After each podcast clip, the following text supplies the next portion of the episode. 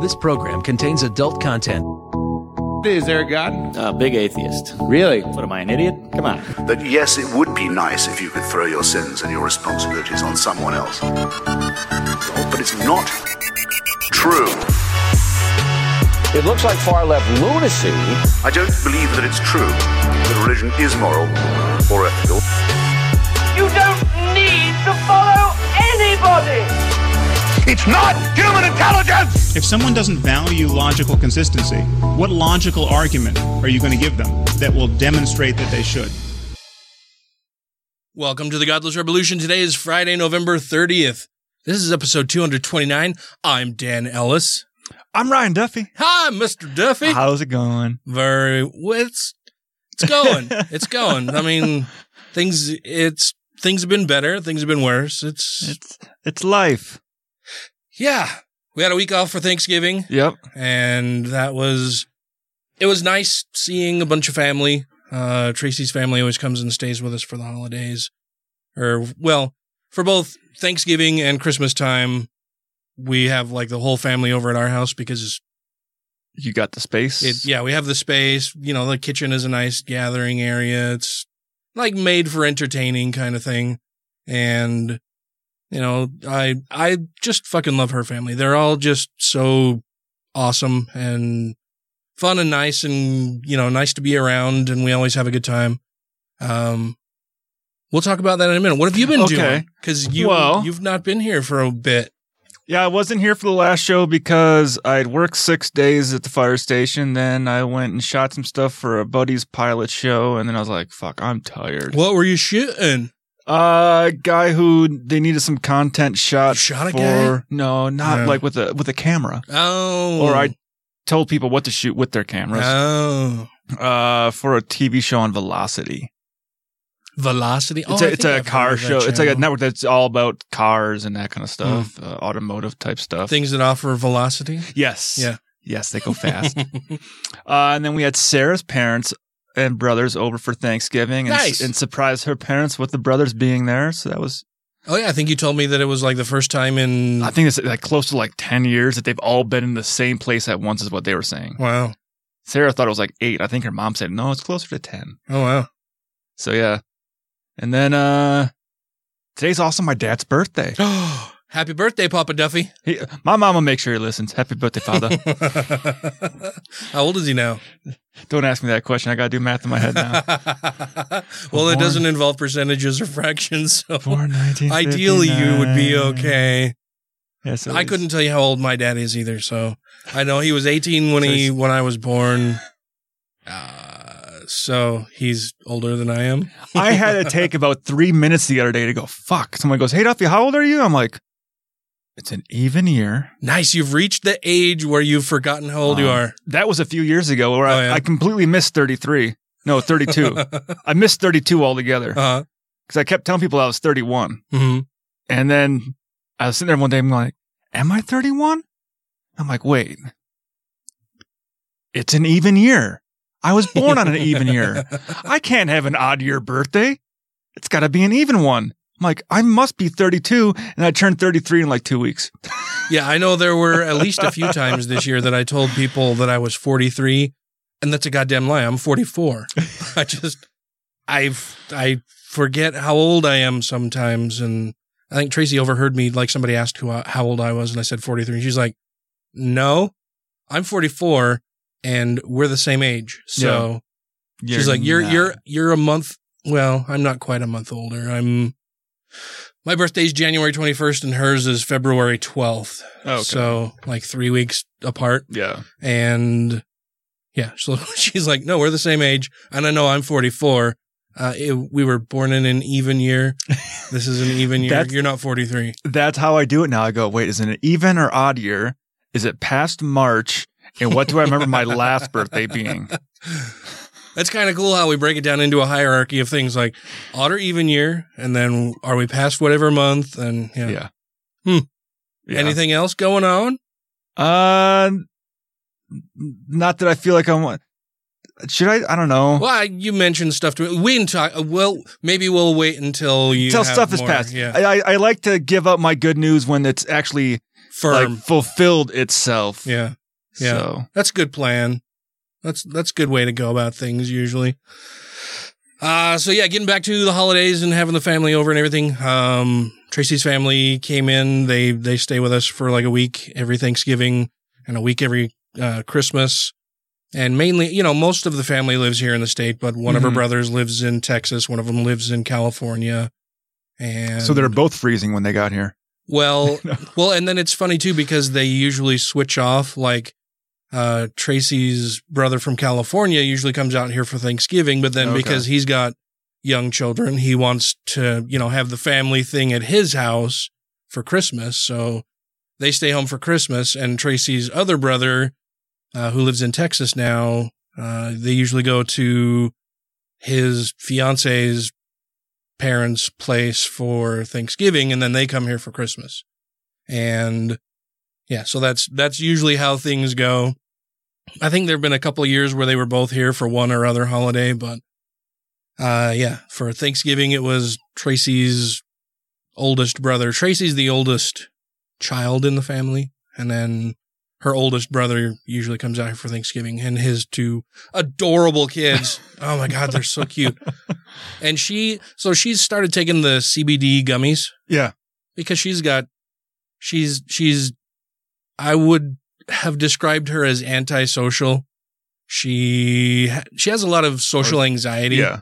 and so she often comes across as distant or really bitchy to a lot of people. and, and she's like, that's fine. I don't give a fuck. um, but so she started taking these CBD gummies to help deal with some of her anxiety issues. And they've like changed her personality a whole lot. I, I don't, Like- I'm guessing you may have noticed a, a bit of a difference. Like she comes down and talks to us before the show and is friendly usually and warm and whatever. But she, she's like, I, it was probably a month ago. She came into the kitchen and she's like, you know, I think these gummies are really helping me out a whole lot. Like, I was striking up conversations with strangers in the supermarket today when I, when I went grocery shopping. And that is not like her. no, no. Usually she's just like, "Who the fuck are you, and why are you in my space? Like, back the fuck off." But yeah, so she's been digging that. And anyway, so the whole family's here. You know, we had a, a nice Thanksgiving. One of the one of the things that really sucked about this year is the two days prior to Thanksgiving. Well, it was probably the day before Thanksgiving. Um, you know, most of our listeners know that uh, Tracy's bio dad died when she was really young. He was a electrician, fell out of a cherry picker to his death. Uh, her step, one of her step, her first stepfather was in a horrific motorcycle accident when she was younger and he lost portions of both of his legs. And now he's a born again crazy Christian guy. He, and he's always been an asshole, but then her second stepfather, who basically raised her and, and her uh, other siblings um died earlier this year just like two or three months ago Yeah. It, and it was right around hunting season. yeah yeah it was in october yeah yeah early to mid october and so that was a really bad deal um so let's see he died and then her grandfather on her dad's side of the family died he was the world war ii vet The bomber pilot. Yeah. Yeah. Yeah. So he died really recently. So, so since October, she's lost her stepdad who basically raised them all, her grandfather on her, on her father's side of the family. And then during the Thanksgiving break that we were all on, uh, she lost her uncle Lauren, who I mean, it was just an unexpected, really horrific, awful death. He, he had gone in for, um, neck surgery. He had, he had injured his neck sometime earlier in his life and had all kinds of problems for a long time and had finally decided that he was going to go in and have some of the issues surgically repaired in his neck. He was starting to lose feeling in his arms and, uh, you know, could hardly move his right arm anymore and was starting to atrophy. So they were going to go in, fix his neck. Everything was going to be great. But when they went in to actually do the surgery, the, his spine had deteriorated a lot more than the doctors had initially thought. And so it turned into a much bigger deal. And they ended up fusing, I think, three or four of his vertebrae together during the surgery. And then he was only in the hospital for a day after the surgery and then they booted him out. So he goes home and he's supposed to not lay down at all. Uh, they, they gave him like, you know, when you get an accident or you hurt your neck, they Yeah, give you the- the padded collar Yeah. thing that you're the one that you put on when you go in to, to file a lawsuit. Right, right. 'Cause You so- walk in on me. crutches, limping. you've you've developed a limp and a really bad neck problem. And so anyway, they gave him one of those collars. You know, they they performed the surgery, uh, put in some drains and everything while he was still recovering. Kick him out of the hospital the next day, and send him home with his collar on and some heavy pain medication. Tell him that he can't lay down, and you know that he needs to you know keep taking his pain medication regularly check his wounds and drains Mhm. and everything and so his wife set him up in the basement in a in a recliner with his phone next to him you know a drink whatever set her alarm to come back in a few hours and give him some more pain meds. And you know had set the phone next to him in case there was any issue. He could call her he could do whatever. And then apparently sometime during the during the night after she had gone to bed, uh, he woke up and you know, and it and it's one of those things where so we we first find out that he had died because we're laying in bed Wednesday morning and Tracy's mom calls. And you know, I I can just kind of hear a little bit of noise coming out of the Mhm. phone. I can't hear all the conversation uh, but I can hear Tracy's reaction and then I can hear a little bit of noise. And so Tracy answers the phone and she's like, Hey, what's going on? And it's her mom. And there's a little bit of a pause and, you know, Tracy, her eyes get really big and she kind of slumps down and she's like, what? What? What happened? And she's like, no, mom, I can't, I can't understand you. What's going on? What are you, what are you saying? And then I can hear her mom just start sob, like just racking sobs on the phone. And Tracy's like, what is going on, mom? You're freaking me out. I can't understand you. What the hell is, what happened? And then, then I hear Lauren, which is Tracy's uncle. Mhm. And then, and then I hear a bunch of other mumbling and some like wailing cries. And, and Tracy's like, what? ha- He's dead? What happened? What happened? And yeah, so Tracy's mom, you know, through her sobbing ekes out that her brother is now dead Yeah. unexpectedly. And Tracy's like, what happened? And she's trying to get information from her mom. And her mom was just too grief stricken to basically even talk. It was just, she's trying to let the other family members know. Doesn't she know how to do a group text? And she does. They have this, they, like Tracy's, all of her siblings and her mother have this Facebook conversation that is just, they're all Yeah. commenting out there like all day, every day throughout the day, you know, razzing each other and whatever.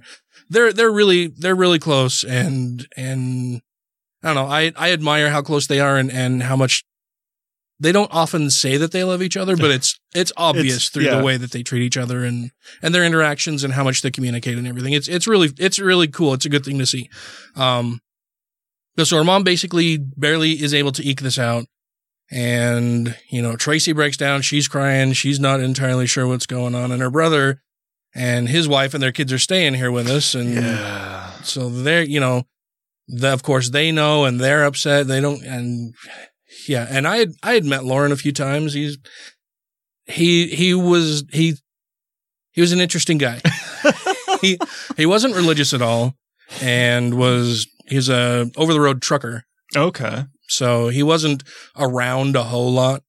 Well, that probably Um, wasn't good for his neck to begin with, sitting there in a bouncing. Right, yeah. Well, and he hadn't been able to work for the past three or four months because Yeah. he couldn't move his right arm. He couldn't. Shit. He couldn't even drive. So that's why he opted to have the surgery so that he could go back to work.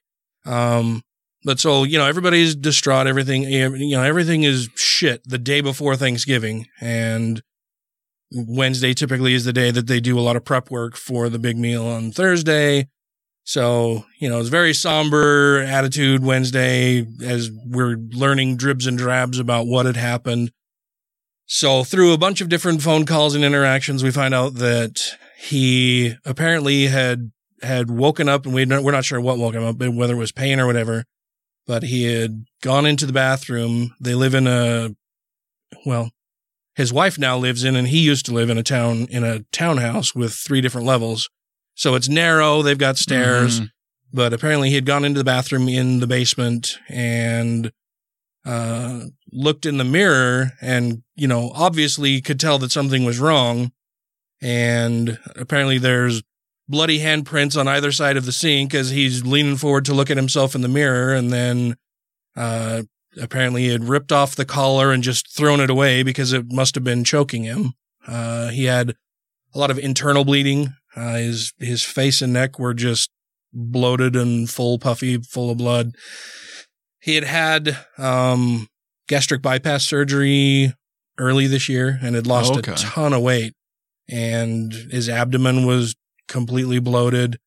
But so apparently he knew something was wrong, went into the bathroom, you know, ripped off the collar and then from everything else that we've been able to figure out it, he must have panicked, forgot that the phone was down there or he couldn't talk on the phone. We're not sure. But then he tried, he wasn't supposed to even walk anywhere Yeah. but he tried going up the stairs and so there's and you know he's just he's just bleeding all over the place. So there's bloody handprints and everything all over the stairs and the carpeting. And he made it up the first flight of stairs and then collapsed and apparently just bled out there in the living room at the at the top of the stairs.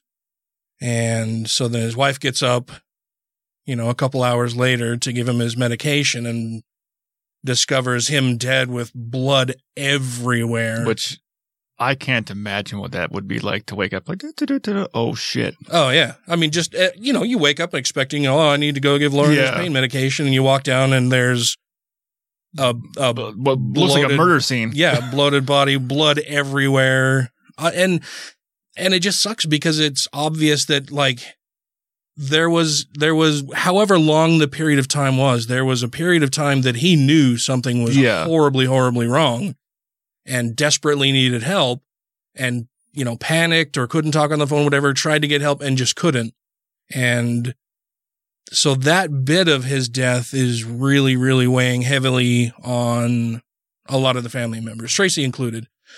They had a big family gathering the Sunday before he died uh, at another one of her uncle's uh, homes north of Ogden.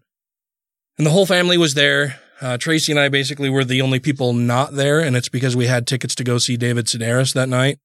And, you know, where her other uncle lives, where they were going to celebrate her grandfather's 90th birthday, is more than an hour away from us. So, you know, it's like two and a half hours round trip drive Mhm. for us. And we didn't know if we'd be able to make it back in time for the show that we'd had tickets for forever. So Tracy's like, oh, you know, well, we'll just not, you know, we'll bag this. We're seeing everybody for the holidays anyway. You know, no big deal. But so we didn't go. Took a bunch of family photos. And of course, Lauren's there Mhm. pre-surgery and everything. Like he, you know, this was, this was on Sunday that they had the big family party. He went in for surgery Monday and they discharged him Tuesday and he died Tuesday night or early Or Wednesday, mor- morning. Yeah. So, you know, she feels really terribly that, or she feels really terrible that we didn't make it to the family party. She didn't get to see him one last time, whatever. And, excuse me. And of course, her grandfather is really having a hard time with it. It's the first child. I don't want to say the first child. It's the only child that they've lost in their entire lives. He just celebrated his 90th birthday. So they had the, you know, they got the family party on Sunday. Lauren goes in for surgery Monday, comes home Tuesday because the hospital basically kicks him out because that's all his insurance will pay Yeah. for. And I want to revisit that topic Yep. later, but that's, that's all the, the, his insurance will pay for. So he goes home and, you know, and like I say, ends up dying th- Tuesday night, early Wednesday morning.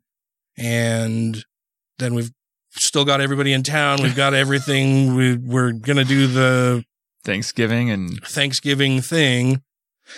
And yeah, so that was really hard. Her grandparents are took it very, very hard. Her grandfather, Tracy's like, I think I've heard my grandfather cry maybe one other time in my entire life. And he was just inconsolable.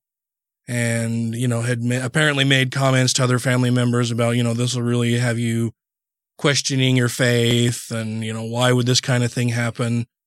And that's kind of why I wanted to talk about this because his faith for the 90 years of his life now, you know, he just celebrated his 90th birthday this last Wednesday and he didn't want to have a family party or anything. He's like, What what is what's to celebrate? I'm 90 years old. I lived long enough to see one of my children die. Wow, that's ah. great, you know. And but I mean his his faith has taught him his entire life that if he leads a good life, that good things will happen to him. And so when something like this happens, Which is like the worst thing that can happen to you. Oh yeah, and and to to have such a tragic and horrific, and and you know, as, like I said, as as the details of his death, you know, are leaked out to us in dribs and drabs, and we find out that oh, he realized something was wrong. There was a period of time where he understood something was wrong. He tried to seek help. He crawled up the He- stairs on his hands and knees. He, he was knew he was dying. yeah, he knew he was dying. He knew something was terribly wrong.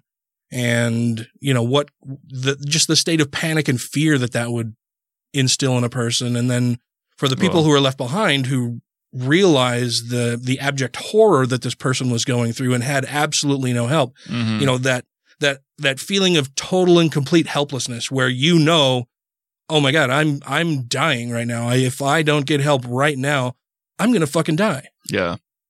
And like I said, he was, you know, Lauren wasn't a religious person. He was, you know, grew up here in Utah and his family were predominantly LDS people, but he hadn't had any religious belief for quite a while. I think he was an apatheist. He told me, he told me the last time I saw him, uh, that he had started listening to the show. Oh, really?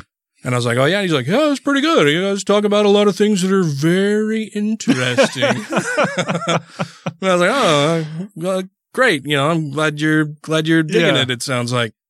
And and he said, well, yeah, I just you know I drive, and so I just listen listen to a bunch of different things, and I. I, you know, re- remembered that you had a show, and so I started listening to you guys. It was pretty good. Well, that means we're back down to three listeners then. Damn it. Your mom and Lauren.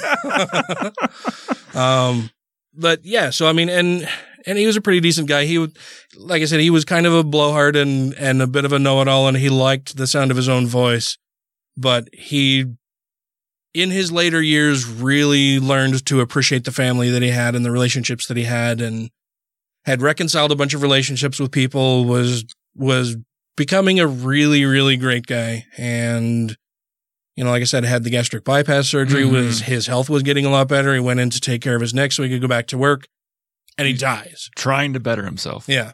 And so of course Tracy's grandparents are are still very, very distraught and upset about it. Her grandfather is questioning his faith, and it's like, why wouldn't you have questioned it before now? You you've been around for ninety years. You've seen Yeah. a lot of horrible shit. you throughout that time, Oh right? yeah.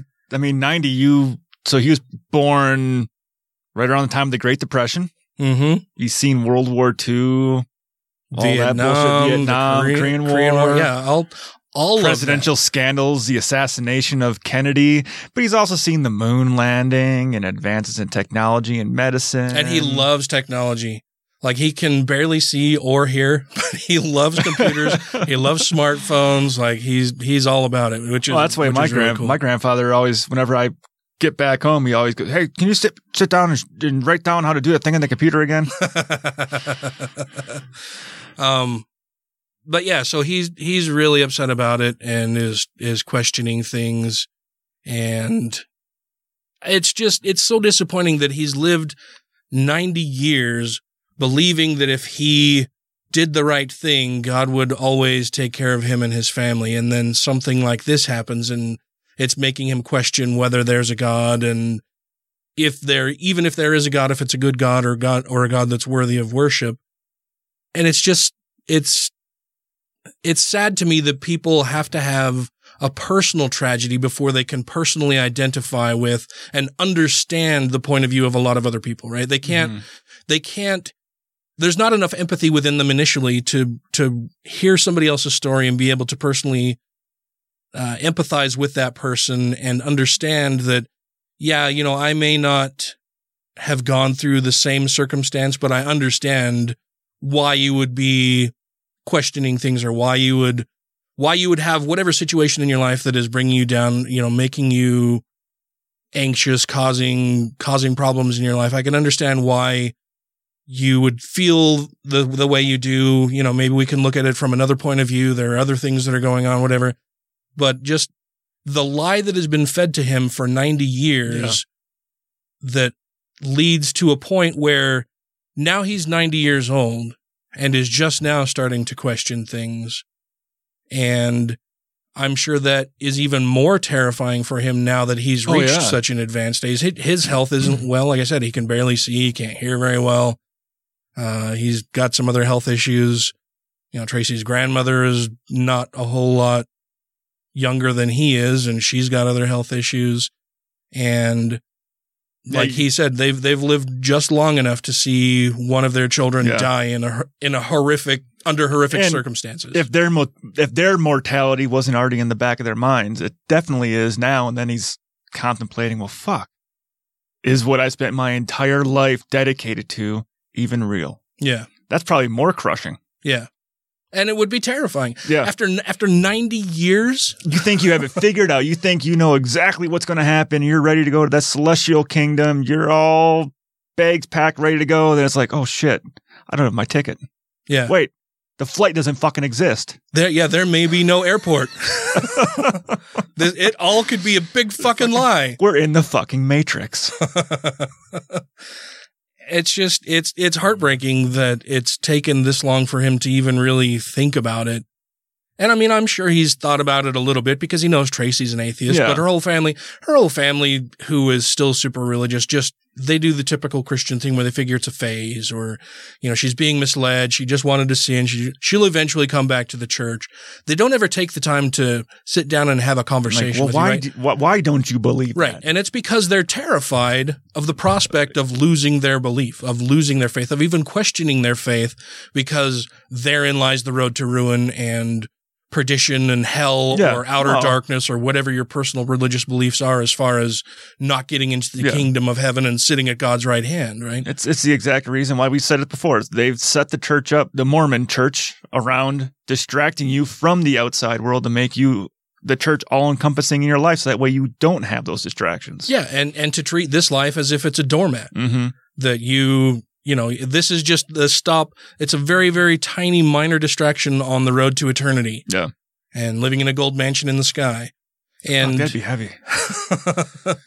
yeah and and now now he's questioning all of that Yeah. and when you when you reach that advanced age and you and you start to realize that oh my god this is possibly the only life that I will ever live this is the only chance that I have to be a good person to do good in the world not to prepare for some you know afterlife that I have no evidence for that I have no proof of that I've only been offered vague airy fairy promises for in the past and, and you've been told your whole life to recite, "I believe the book is true." Yeah. Yeah. I believe Joseph believe Smith it. was a prophet Yeah. of God. All of that bullshit. And now you start questioning it.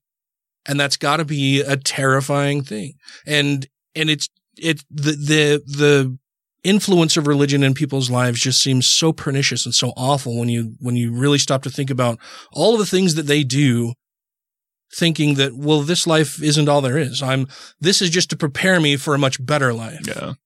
No, this is It's- it. This is all you've This- got. Yeah. This is you, you know, and then you lose that person. And the thing that really struck me throughout all of this is how many family members, and I've mentioned it before, that, you know, when, when death happens in the lives of, you know, devoutly religious people, they still mourn. They still, they still feel this profound sense of loss, which has always seemed really fucking weird to me for religious people who believe that they're going to see this person again. Not only are they going to see this person again, but the person who is now no longer with us here on earth is so much better off now. They're, they're in, you know, they're living up in heaven with Jesus on clouds with harps and angels and living in a gold mansion. Everything, all of their desires, wants, and needs taken care of. They feel no pain. They're restored to their perfect health. Everything is wonderful. You should be celebrate. I mean, if you actually believe that, you would celebrate that that person is now living Yeah. that life, right? Well, I, while you're saying that, so I know, I mean, I know we've had this conversation before, but it just popped Yeah. in my head. You know, what if our response to death is our primal response to it? What do you mean? Like we're not, even though you might have thinking, oh, they're going to a better place. They say that, oh, they're in a better place. I get to see them again, but they still have that really sad response. Yeah. Kind of like you see with, uh, they've demonstrated with elephants. Like they make the same trek every year.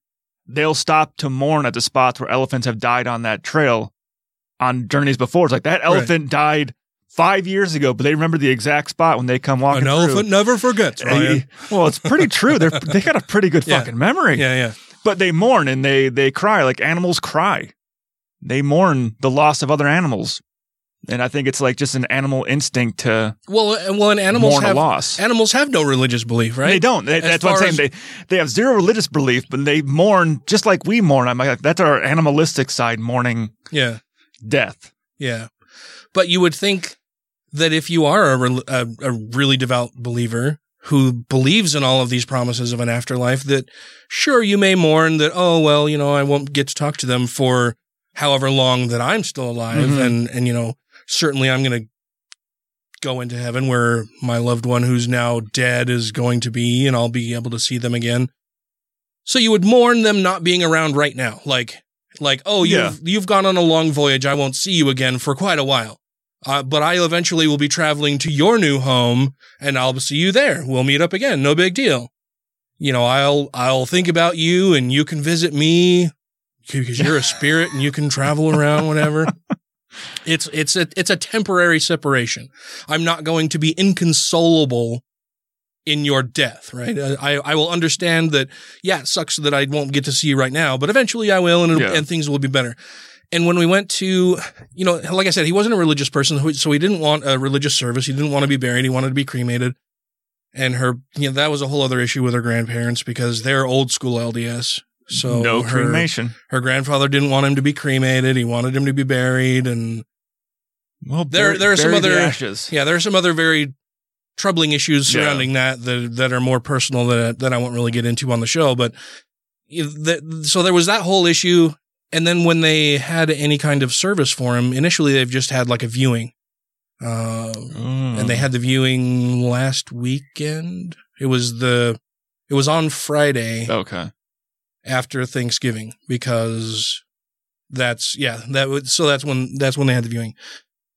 Either Friday or eh, I think it was Friday, but you know so Tracy's brother and sister in law had to go to that right before they leave. Like Oh, jeez. they tried to schedule everything Ugh. so the family members could all be there and help support each other Yeah. and see Lauren one last time.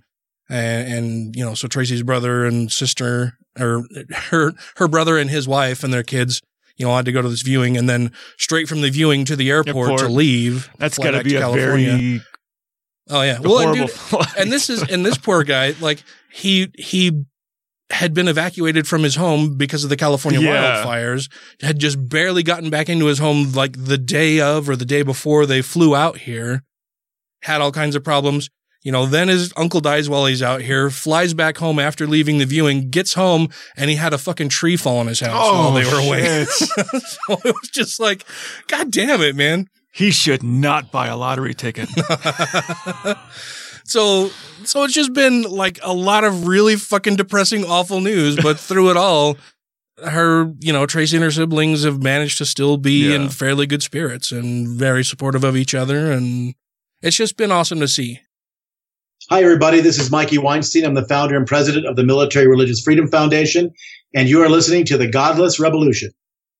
It's back in the 1600s, Princess Elizabeth of Bohemia carried on a correspondence with Rene Descartes, who was trying to defend mind body dualism. And Elizabeth demanded to know how could something immaterial like the soul affect something material like the brain or the body? Descartes was never able to answer that question, and these days, science has gone way beyond that. We know a lot more about what is happening. We can literally see memories being formed. We can see the chemical changes in neurons. So, the soul is supposed to also have memories. How do the memories get from the neurons to the soul? We know that brains often have false memories in them. Do the, does the soul in the afterlife carry those false memories, or are they somehow corrected after death? Rejoining the Godless Revolution podcast now. Okay, so kind of picking up where we had left off, one of the other things that really stuck out to me when they held the viewing was uh, Uncle Lauren's wife uh, came up to me and and she knows that Tracy and I are atheists. You Mhm. know, we've we've kind of talked about it a little bit when they've been over at the house. And like I said, You're- Lauren wasn't religious, and she really isn't either. And I don't know if you don't own a shirt that isn't atheist. I No. do, but they're they're they're the minority in my closet for sure. Uh, but so we'd we'd walked into the funeral parlor, and and of course Linda, the his his wife, is just. I mean, can you imagine? Like you, you're you're supposed to be the one who's there to take care of this person after Yeah. surgery. You get them all set up. You think everything is fine, and you wake up in the middle of the night to go and give them more pain medication and realize that you failed in your duties of protecting this person, right? The- And not only did you fail, but they died horrifically Yeah. while they are under your care. And so she is just devastated by this. You always go into the hindsights, the what ifs. So what what what if I would have Yeah. stayed down there with him for the night? that was What that was her big thing is I should have stayed down there with him. I should have been right there by his side the whole time. I should have been there where, you know, the, I should have been right there with him the whole Mhm. time. And it's like, you can't, you can't do that. And you can't, I mean, sure, you can second guess, but you shouldn't because You're just beating yourself up over something you have zero control over and it's Right. already happened. Yeah, yeah. Nothing's going to change, and and to to worry about that now is just it's you don't you shouldn't have to worry about that Yeah. because we all understand that you're you would be terribly upset by this and and grieving, and we all feel really terribly alongside you and understand that yes, you do feel like you're partially responsible for this because you weren't there, but nobody else blames you for that. And I think maybe that's a part of why she was voicing this was she wanted to make sure that you know people didn't think that That she that it was her fault or Yeah. you know that she should have been there she wanted to she was she was i think probably seeking reassurance that everybody else in the family was okay with the fact that you know she wasn't right there that that it was that it was beyond her control i think basically is what she was seeking Well, I mean, it, it was unexpected, extremely unexpected. So she oh, probably Oh, yeah. went to bed think no, she, they went to a doctor. They're following the doctor's orders. They're doing what the doctor said. So you figure, well, if you're doing what we're told to do from the doctor, the professional that just did the surgery, everything will everything will be be okay. okay. Yeah. Yeah. I'm not a fucking doctor. I don't know what, you know, yeah. Yeah. I'm sure that's what it was. But so we walk into the funeral parlor and like the, you know, Linda came over and she's crying and she gave me a big hug and it was one of those really long hugs where she's kind of trembling and, and didn't really want to let go. And she's talking to me while she's sobbing and, and, you know, we, we finally break our little hug and we're standing there next to each other and I've still got my arm around her and she's, she kind of pats me on the chest and she's like, do you believe in in in like life after or like like uh, and she could barely get the words out She- like Yeah. like in after after and I'm like in an afterlife and she's like yeah yeah do you believe in like life after death or an afterlife or or or heaven or you know like a sixth sense or anything like that and I'm like no absolutely not and you know I'm not gonna lie to somebody just to try to make them feel bad and she asked, you know, it wasn't like I walked in and said, "Oh, he's fucking gone. You'll never see him again. There's no afterlife. Everything is bullshit." Blah blah blah. She asked, and I'm not, and I'm not going to lie to her. Yeah. To to, you know, try to make her feel better better about something. Like her beliefs are her beliefs. She can believe whatever she Yeah. wants, whatever. And I have no issue with that as long as she's not harming anybody else or herself. But I think this this particular belief is is a bit harmful because she says, "Do you believe in an afterlife?" And I said, "Me? Oh no, absolutely not." And she's like, "Oh well, I do." And I said, "Okay."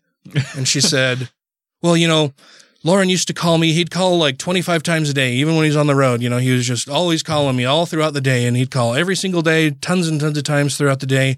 And you know, we, we were we were earlier. We were sitting in here, and and my phone started ringing, and I opened up my purse and I pulled out my phone, and and it was a call from Lauren and and she says and you know his daughter was here and she said oh well that's him just you know calling like he always would to reassure you that everything's okay and he's here with us and they go into this like you know bullshit yeah. explanation of why they think this all happened Was she using the opportunity to try to proselytize? no i don't think she i don't think she was and i don't think the daughter was either i, I think it was all intended to you know try to placate people try to make them feel a little bit better about what had happened and oh yeah he's still here with us. He'll always be here.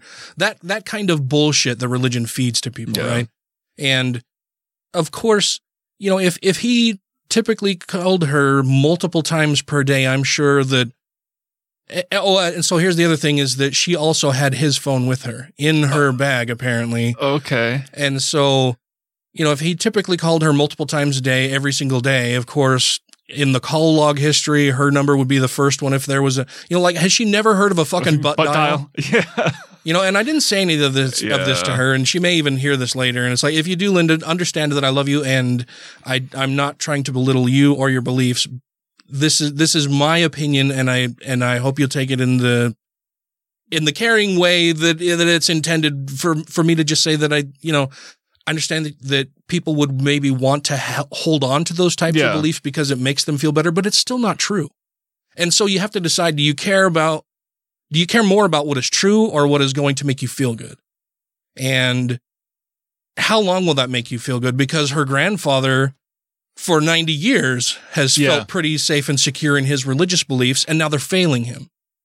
You know, other people, it would fail them much earlier in life. So, how long do you hold on to a belief that ultimately you have no evidence for? You can't prove is true. You, you're believing it in spite of having no no evidence for it. You're relying on faith to believe in something that you want to believe, and now that's dashed, and you're making up other things to try to support this belief that you want to cling on to and that you want to hold on to. And that's damaging. That's harmful because you're not you're not living in reality. Yeah. You're divorced from the world that we all live in together. That's uh, there's like for showing how harmful it is. I can remember a few years ago where there was a story of a young a younger child. I think I want to say between like eight and twelve. I can't remember the exact age, but one of their parents had passed away. The kid killed himself and wrote in the suicide note that they wanted to be with their parent Yeah. because they felt that oh you know dad's dead. I want to go be with dad. hmm So I need to kill myself in order to go to heaven and be there with dad. hmm Well, I think that's why a lot of religions teach that suicide is Suicide's bad, Yeah. but maybe they hadn't gotten to that lesson for that kid yet. Damn it! If only they'd gone to church, they were gonna. It was the topic for that Sunday's. But talk. I mean, that happens where someone might off themselves like, well, I just want to go to heaven. Mhm. I just need to get out of this world and go to the next one now. Well, yeah, and that's the other thing too is that everybody walking around the funeral home and and during their little, you know, they a bunch of different people got up and gave little speeches about fond memories they had of Lauren and and you know the lives that they had spent with him and different experiences that they had. and that is the afterlife. Yeah. Yeah, that's exactly it. Is is the afterlife that we live and experience together is only during this life. Yeah. And it's the memories that we have We- of time spent with each other. Yeah. Not the promise of some imaginary afterlife. That's how I've always said. I'm like, people live on through the stories that we tell about that person. It's Yeah. not, there's no actual, you don't go anywhere physical, no metaphysical, no crazy fucking place. It's all the stories that you remember, the memories being passed down. And Yeah. that's how I always considered what, what an actual, real afterlife would be. Well, and I can't tell you how many times I heard he's in a better place now. Everything happens for a reason. Oh yeah, was there a fucking reason that he had to die so horrifically? Yeah. That he had to know for who knows how long and be and and experience this abject horror, this this piercing terror of knowing that he's dying for how long as he crawls up the stairs, leaving bloody handprints everywhere, and ultimately dying at the top of the stairs, only to be discovered by his wife later, Mhm. who's now Horrified by having to find him. yeah, who's who now has absolutely no idea what to do with the rest of her life Yeah. and and feels a great deal of responsibility for their death. What is, what is the point of that? What is what kind of good God makes that kind of sh- bullshit fucking happen? Yeah. And now she will probably definitely have some sort of post stress from this. Yeah, I'm sure. Either seeing it, reliving that moment over and over, and Yeah. It's just it it was it was a whole bad deal and I just I don't know. I I love I love everybody involved and I just it it just the the pernicious influence of religion in in all of this like like Hitchens said religion poisons everything. There's nothing that isn't poisoned by belief in magical bullshit. You know, you you it it's just really frustrating. the other thing that we wanted to talk about a little bit about this, the the you know was brought into stark relief because of all of this is just how broken our medical system and insurance system here in the United States is. Because he he had surgery on his fucking neck. spinal surgery. Yeah, spinal surgery where they fused vertebrae together and they boot him out of the hospital the next day because that's all his insurance would cover. And he ends up dying at home because he wasn't under a doctor's care. from something that could have been, hey, an alarm going off. Hey, he's bleeding internally. Let's get him, open him up, find the bleed, close it up. Yeah, where he could have been, you know, in his in his hotel or no hotel in his hospital bed, pushing a button to call for a nurse to come in Yeah. and check on him and realize there's something wrong, get him immediate uh, medical attention. Or where orderlies are actually doing hourly rounds, checking on you every hour. You're hooked to monitors. So if your blood pressure's dropping too low, if your pulse is, is rising too fast, like, oh shit, something's wrong with this guy. And alarm goes off and you're in there. Yeah. And instead, insurance companies interfere with what doctors would recommend as the best course of care for their patients and say, no, we know that, you know, by looking at historical averages of, of post surgery trauma and death, we know that, you know, if we, if we take a look at all of the numbers and we extend the, the, ho- the hotel, the hospital stay for these people by even an, an additional day, well, that's going to cost a whole lot more than any potential lawsuits that we may face from wrongful death suits or Yeah. anything like that. And just as a way to ensure that we reduce our liability and reduce our risk of any lawsuits prior to surgery and prior to discharge of any patients, we're also going to make them sign a bunch of forms that say basically you have no legal right to come after us for any potential wrongdoing or, Yeah. or early release from the hospital that, you know, if you, if you die horrifically after we release you or boot you out of the fucking hospital because your insurance company won't pay any more for you to stay here under a doctor's care, you're going to have no means of seeking remuner- remuneration or or becoming whole again after death or if there are any other consequences of your surgery that are deleterious to your health because we're making you sign all of these forms Yeah. that you, basically now you have no legal recourse to come after us for anything. Oh, and by the way, if something happens afterwards, there's a complication with the surgery, and you do die, you still owe us money. Yeah. Yeah, we're still going to send you a bill for you know ten, fifteen thousand dollars for the one day that you were in the hospital. And that's like because right around the break, I looked up online at uh, uh, uh, the .gov or health health.gov. Mhm. I put my phone down.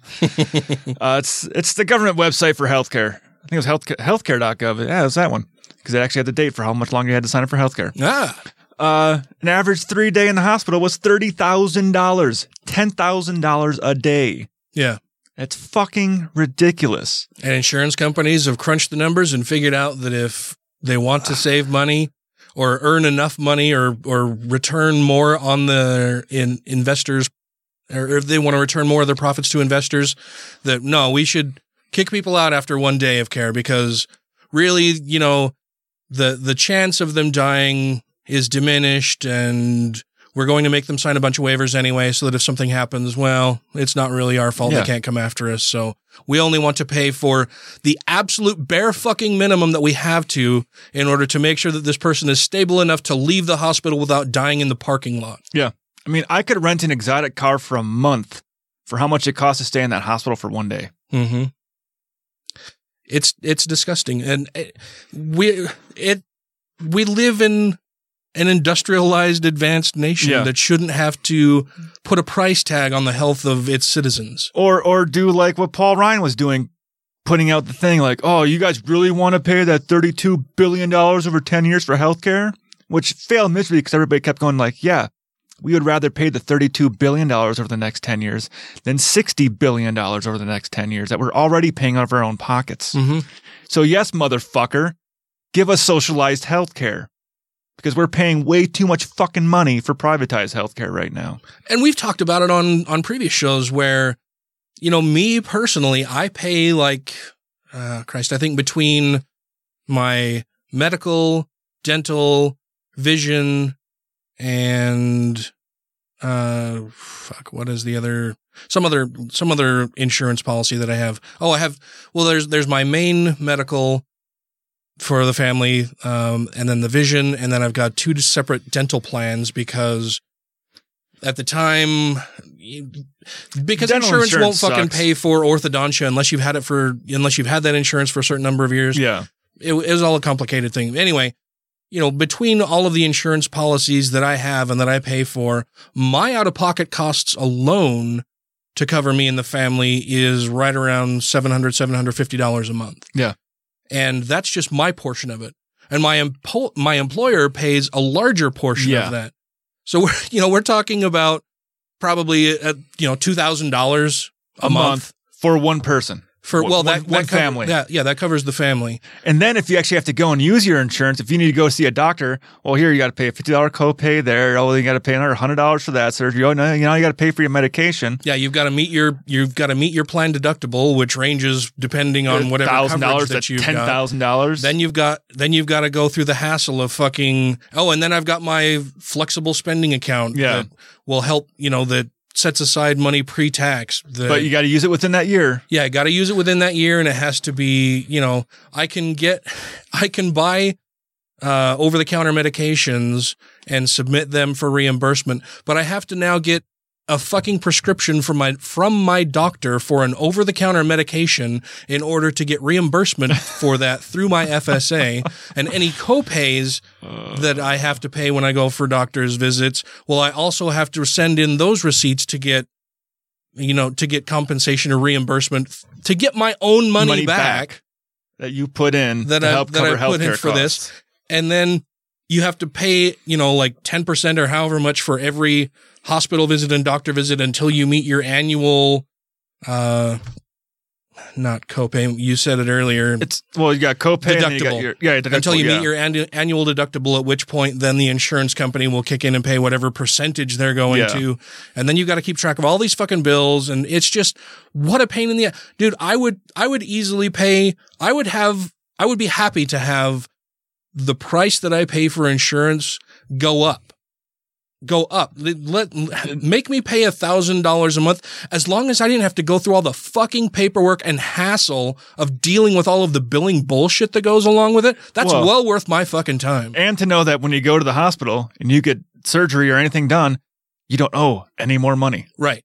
It's not That's going to bankrupt me or my Yeah. family if some health emergency happens. If I get in a car accident, my family's not going to have to declare bankruptcy to keep me alive. It's like I even had a buddy uh, a few years ago I had to go in for kidney stones. He actually had to have his kidney stones surgically blasted or whatever. They take a laser and they. I had that done. Yeah. Ooh, sounds horrible. It was really fucking Yeah. terrible. But he said he's like the doc said, hey, if you pay this much up front, that covers the cost. Mhm. If you go through the insurance and you got to pay this, it might be a higher cost going through the insurance when we can just pay up front.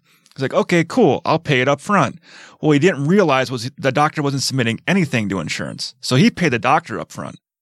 Well, then he gets a bill from the anesthesiologist. Now he owes the anesthesiologist a bill. Then he gets a bill from the hospital. Now he owes the hospital money. He's like, I thought I, he's like, I thought I had to pay three thousand dollars up front. Done. Yeah.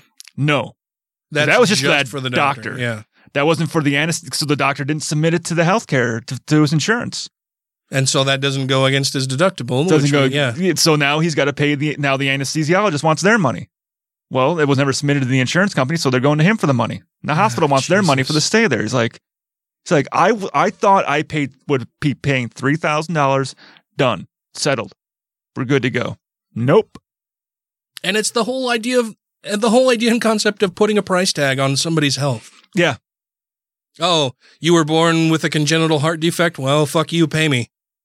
Yeah. Oh, you you you know tripped and fell down the stairs and got a concussion, some lacerations, broke a couple ribs. Fuck you, pay me. I had a buddy whose daughter was born with hydrocephalus.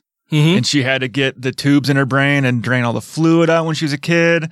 And then it's it's, it's reoccurred to her at least twice, as far as I remember, Mhm. where she's had swelling on the brain again. Had to go back in tubes, and each time she had to learn re- learn, relearn how to walk, go Yeah, through physical therapy, relearn how to talk again because it would crush her brain and it would. It's like having a stroke. Yeah. You have to relearn how to do everything afterwards. And one day he's like, he goes, he goes, I will never in my life be able to pay off her hospital bills. Oh no. Never. Yeah. He goes, I will die paying on her hospital bills. I was like, holy shit. And before uh, the Affordable Care Act passed, he was worried she wasn't going to be able to go to the hospital anymore. He's like, she's already reached a million dollars and she's only 12. Yeah, well, that's the other thing too. The insurance companies will do is impose lifetime maximums Yeah. that they will pay for anybody. Which are gone now, but who knows? It could come Yeah. back. And she's already reached, she's just a young child and she's already reached her lifetime maximum for healthcare expenditures because she was born with a defect. Well, God had a plan, Ryan. And that plan was, Was- to bankrupt her family and make her suffer through all these trips to the hospital and having Yeah. to relearn things over and over.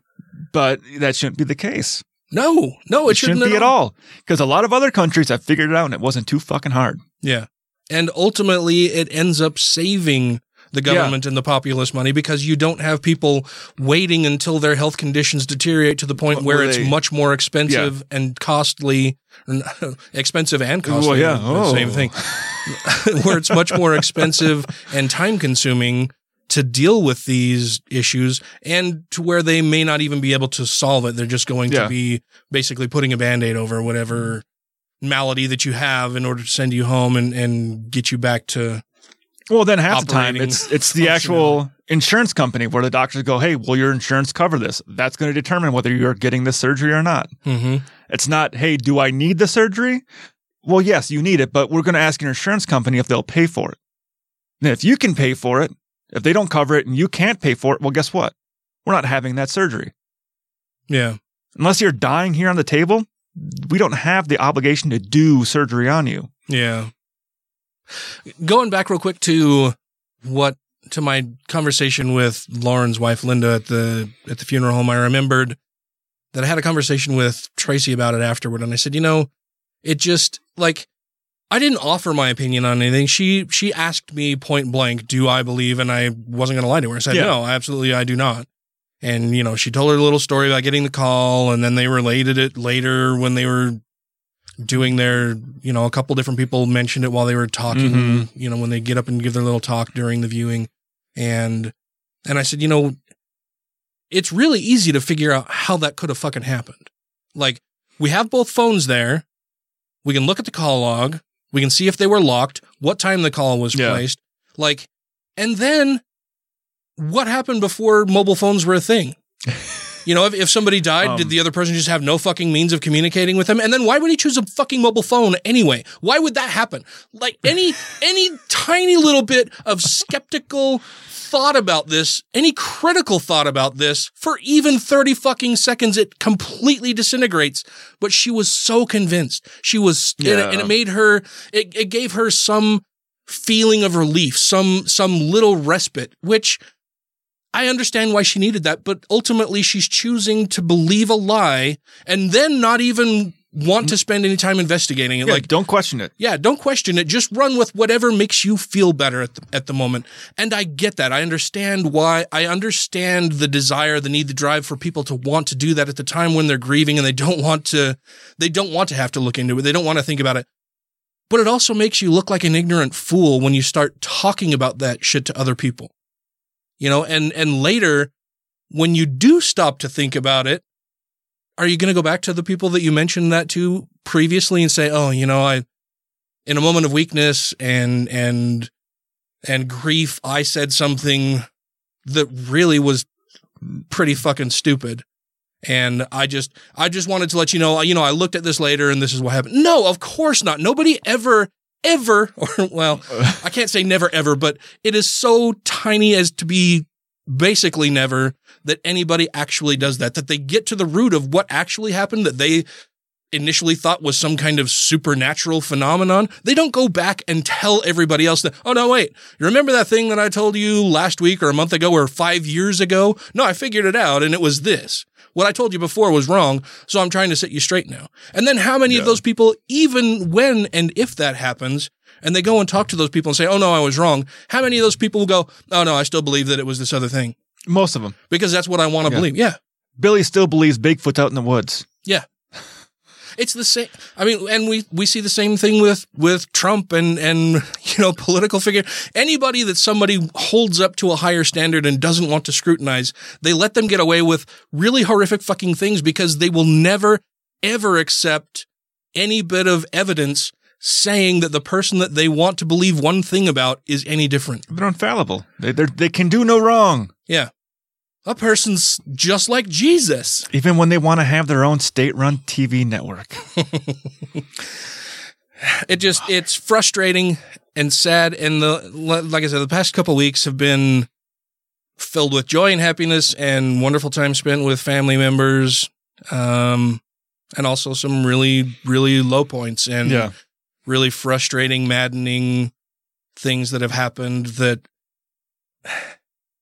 if if i didn't have empathy and didn't have compassion and didn't love and care about the people in question, I could have easily said, that's fucking stupid. you know, I could have, I could have, when she mentioned that Yeah. to me in the, in the, in the funeral home, I could have said, no, I don't believe it all. Why are you asking? Oh, well, because I got this mystery phone call and it said that it was from Lauren and, you know, and I, I just know that it was him calling me from beyond the grave to let me know that everything's okay and he's okay and, and, you know, he's still going to be here around with us. And, and I could have just said, well, that's the stupidest fucking thing I've heard in a long goddamn time. Or he could have just asked, what kind of iPhone they got there in heaven? they got the iPhone 20 yet? How is he dialing? I mean, is can ghosts reach into your purse? Like they can penetrate the hmm. outer portion of your purse, but for some X-ray reason they can, you know, the the the tactile feel of the phone is able to pick up on spirit impulses in order to dial your fucking. They just zip around in the microchips in the processors and make it dial. But but atheists are assholes, right? we're we're the yeah we're the ones just smashing everybody everybody's hopes and dreams, and that's not that's not at all it. We Well, we do believe in the phenomenon of butt dialing yeah. I, I personally or purse dialing, have- whatever. my my personal anecdotal experience is that butt dialing occurs, but yeah, it was just really frustrating. Hey, all you dirty cis people out there who think you run the world. This is the trans podcaster, Marissa Alexa McCool, coming to say that you should go sit in the corner and listen to other people talk. And the people you should listen to are the Godless Revolution folks, because they're the good kind of cis people. We don't have to shame them just as much. So you go ahead and listen to them, and then you come listen to us so we can tell them why they need to apologize. And I'd urge you to look at those of you who tell you, those people who tell you at your age that you're dead till you believe as they do. What a terrible thing to be telling to children. And that you can only live. And that you can only live by accepting an absolute authority. Don't think of that as a gift. Think of it as a, think of it as a poison chalice. Push it aside, however tempting it is. Take the risk of thinking for yourself. Much more happiness, truth, beauty, and wisdom will come to you that way. Thank you. Thank you to everybody who has rated the show on iTunes and Stitcher and are following us on YouTube, Twitter, and Facebook. And to all our Patreon patrons, you make the show possible. So one other development that I learned about while we were on our little break uh, after recording last time was that uh, one of my children came out as being non-binary. Uh, they are uh, in the in the a, member of the trans community. Okay. And this is something that I've kind of seen coming for a while. Uh, it's Lydia, my, my youngest child, um, sent a text message to all of the family members that she had a phone number for and basically just said, um, that while I'm, so I said she, and I'm, I'm still trying to adjust and I, you know, Yeah. I've, we've all been big supporters of the trans community and everything, but it's something that I struggle with initially when somebody comes out as non-binary or trans and, and tells me what their pronouns are. I still fuck up all the time. And it's, you, it's something that, you know, I just need to get used to and, Mhm. and it's getting more easy, but I still fuck up and will say she or her. Yeah. So, uh, and I just, it, it, it takes an, a period, there's a period of adjustment there for sure. And, and that's fine. And, and I'm doing my best and everybody else is as well. But she sent a text message to everybody and then posted it to Facebook as well and said, while I'm already having a tough emotional day, I might as well clear some stuff up for my family. I discuss this issue in vague terms often, but I'd like to be explicit here. I'm non binary. I don't identify as a woman or a man. My pronouns are they, them. This technically falls under the trans umbrella because I don't identify with the gender I was assigned at birth. My friends are all aware of this, but I've avoided having this discussion with my family for fear of not being accepted. My identity is real and valid, as are my pronouns, and I won't stand for these things being questioned or invalidated now that you're aware. If you have any questions, I'm here, and so is Google. Google will probably reply more quickly. I like that. So That's they're very, good. They, you know, they've they've always been very funny.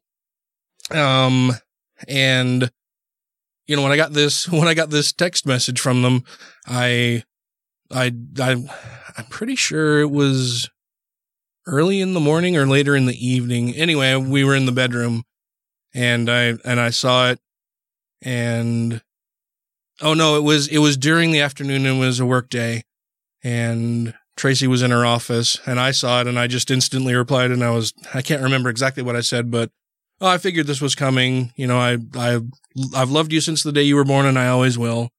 And, you know, thank you for letting us all know.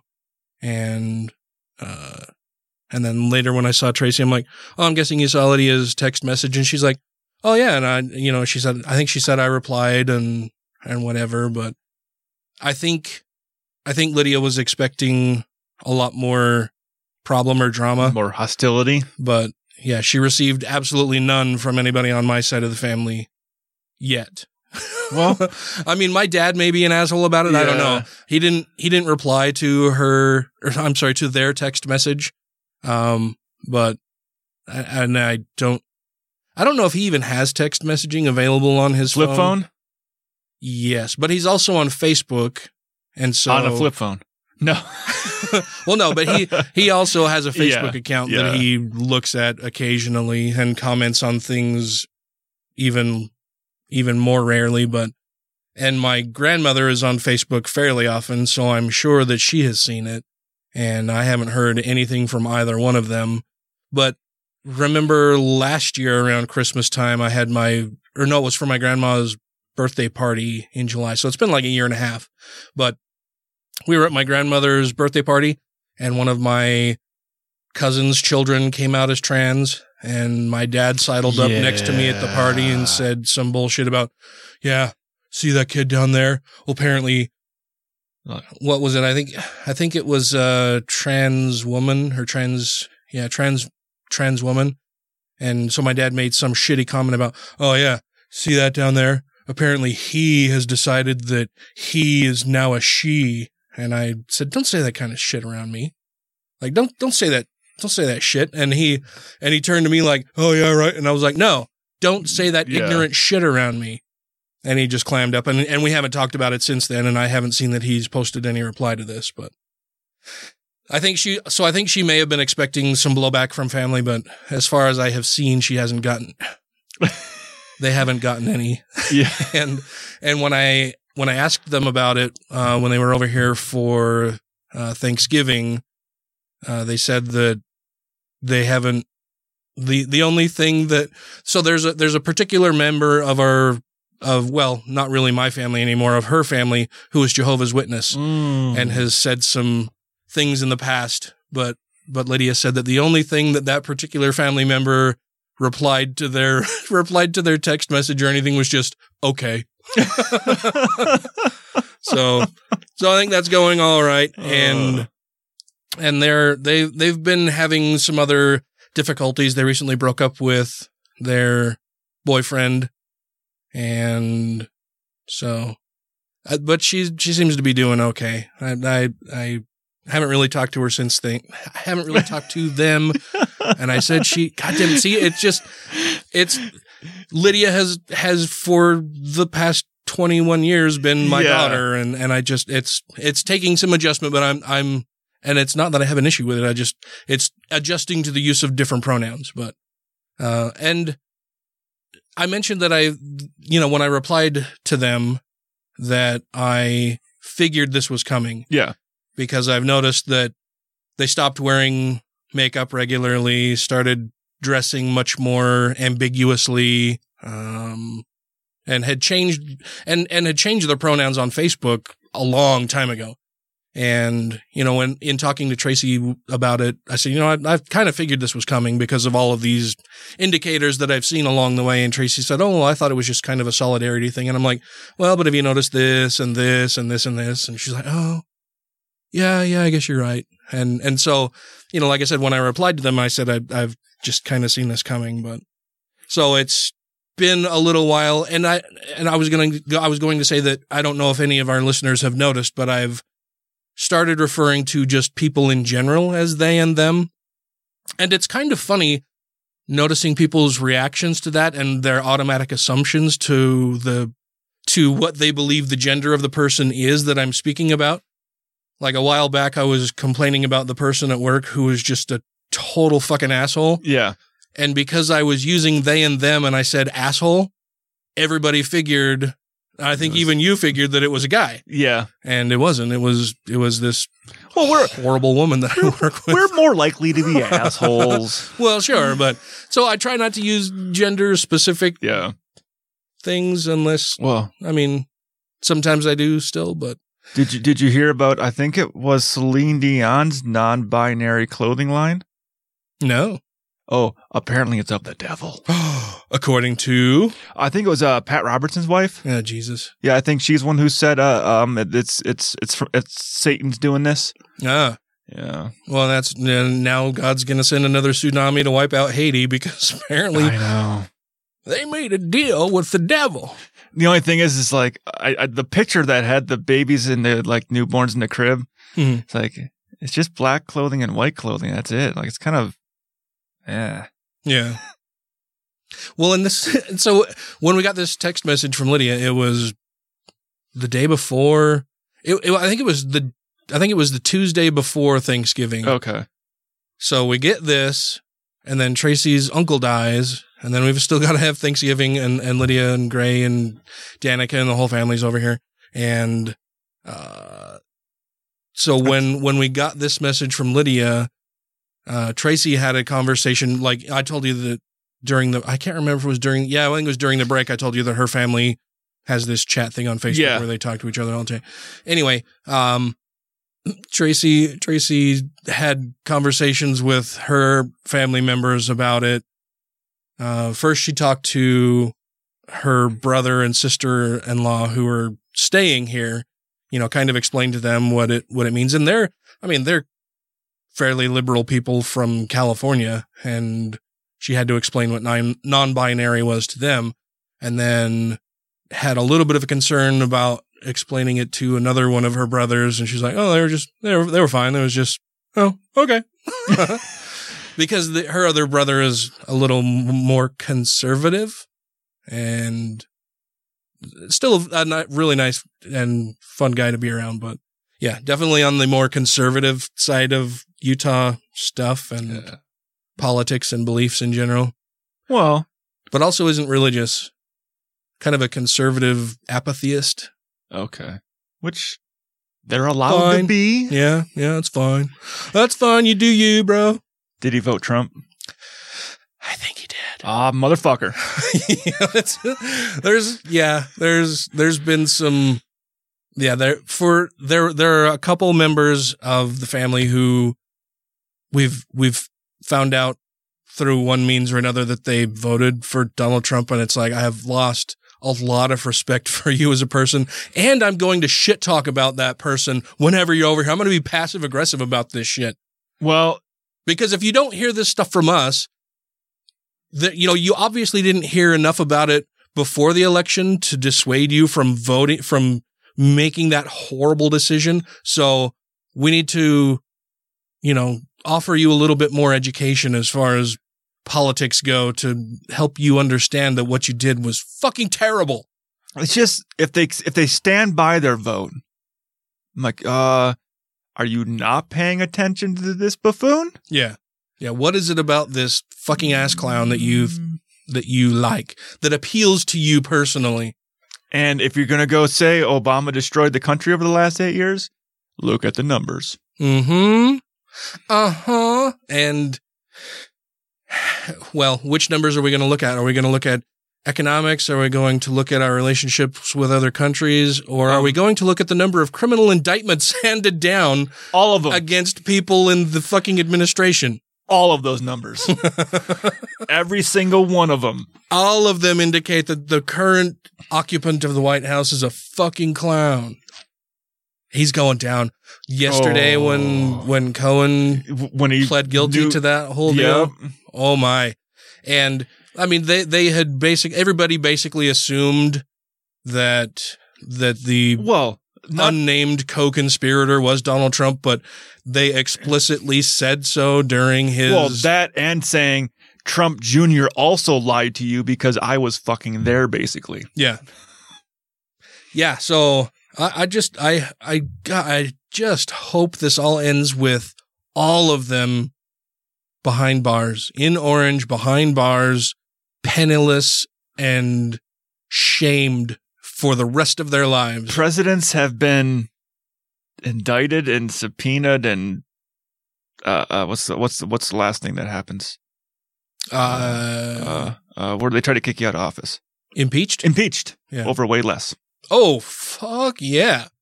Yeah, it's going I mean, and this is just this is just the first little tip of the iceberg or the shitberg that we're now seeing. Oh, and I also think he should not, definitely not be allowed to fucking write in his answers to the Mueller investigation.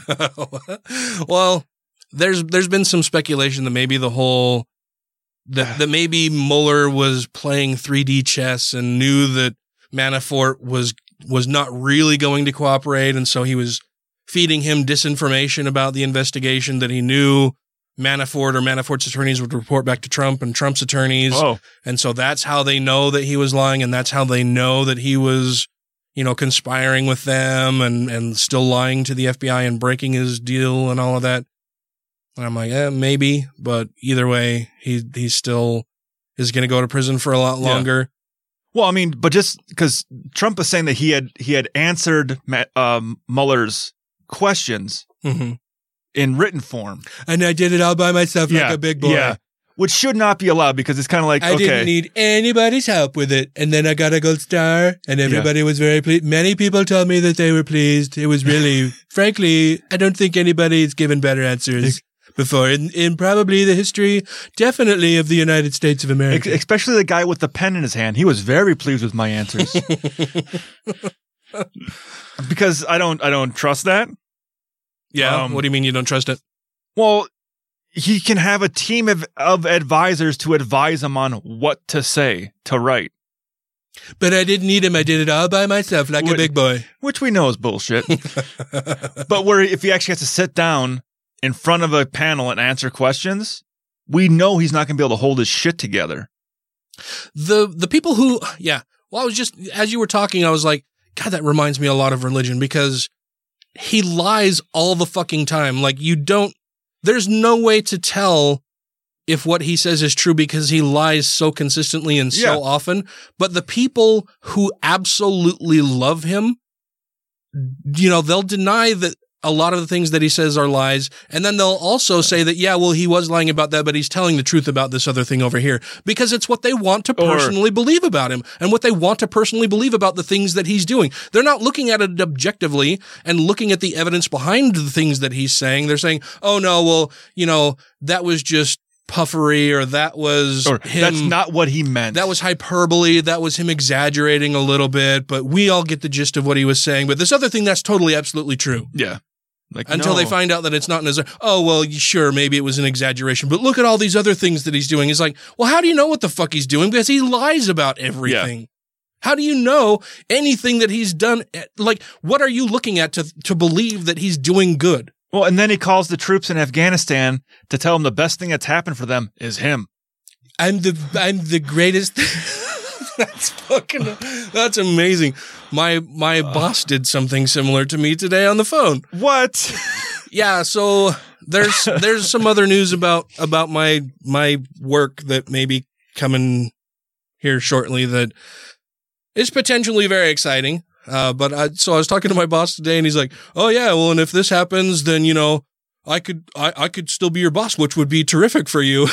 I was just I started laughing, and I'm like, "Seriously? Did you just did you just tell me how awesome it would be for me if you, you. were still my boss?" Like, I'm like, I just like I don't disagree with you. Like I'm on the phone with him, and I'm telling him all this. I'm like, like I don't I, I don't disagree with you. I think you're a good boss, but. I just think it's awesome and kind of hilarious that, like I'm like, isn't that a li- little you, narcissistic? you feel comfortable enough to tell me on the phone directly that you think that it would be a great thing for me personally if you were still my boss. like that's just how you roll. That's how fucking cool you are. he started laughing. He's like, "Yeah, yeah, I did. Yeah, I did say that." that was kind of funny. But yeah, it's just it's uh-huh. like it's it's political religious worship. Yeah. and, and it's funny because there's a fa- uh, so the Utah atheists uh, Facebook group Um, yeah, I go through periods where I'm really involved in it and others where I'm not. And, you know, I used to be a moderator for it. I used to, well, when and I, I telling think every other I- comment to be Dan Ellis, look at this, Dan Ellis, look at this, Dan Ellis, look at this, Dan Ellis. Well, it was, it, I think when I, I mean, I can remember when it was, you know, like under 300 members in there and now it's over 4,000 and it just got to be way too time consuming and too political for a nonprofit organization to be involved with it. And, and just, I mean, aside from the politics of it, there was just the drain on the board's time and trying Yeah. to moderate everything and control it all. But every now and then you'll get a conservative atheist in there and it happens, you know, fairly, fairly regularly because we're here in Utah and there are, There's a lot of more course, people it's a very conservative state. Yeah. And so as more people join the group, of course, more conservatives join and then they end up making a stink and it turns into a big hullabaloo. Yeah, those are those ones where I see. I'm like, wow, 800 comments must have been something good. yeah.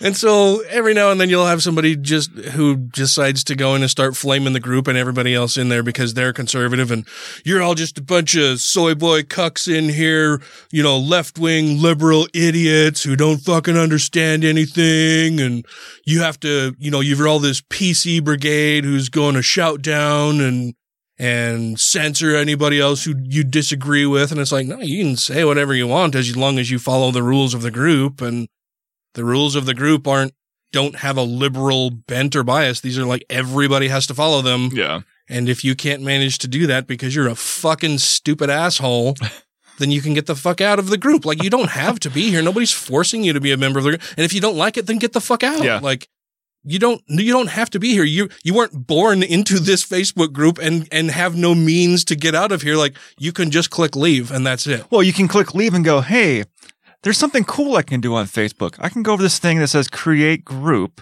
Yeah, you can create And then I can group. make a conservative atheist group so I can talk to other like-minded people, which is what the atheists of Utah is just talk to like-minded people. Yeah. Well, and apparently there is a there is a conservative Utah atheist Oh, group is? also that it's I kind of I don't know I kind of view it as like the island of misfit toys that it's a bunch Oh, of it's a bunch of assholes mad. who have gotten kicked out of the Utah atheists group Because- or got or got pissed off at all those left wing libtards being PC cucks over in the regular group, and so I'm going to start my own, and we can start talking about how stupid the other group of people are.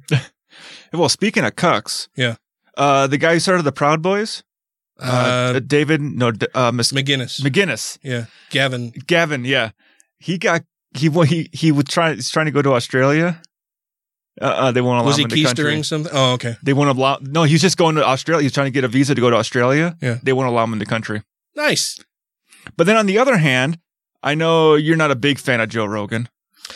I don't. I. I. I don't know. I. I.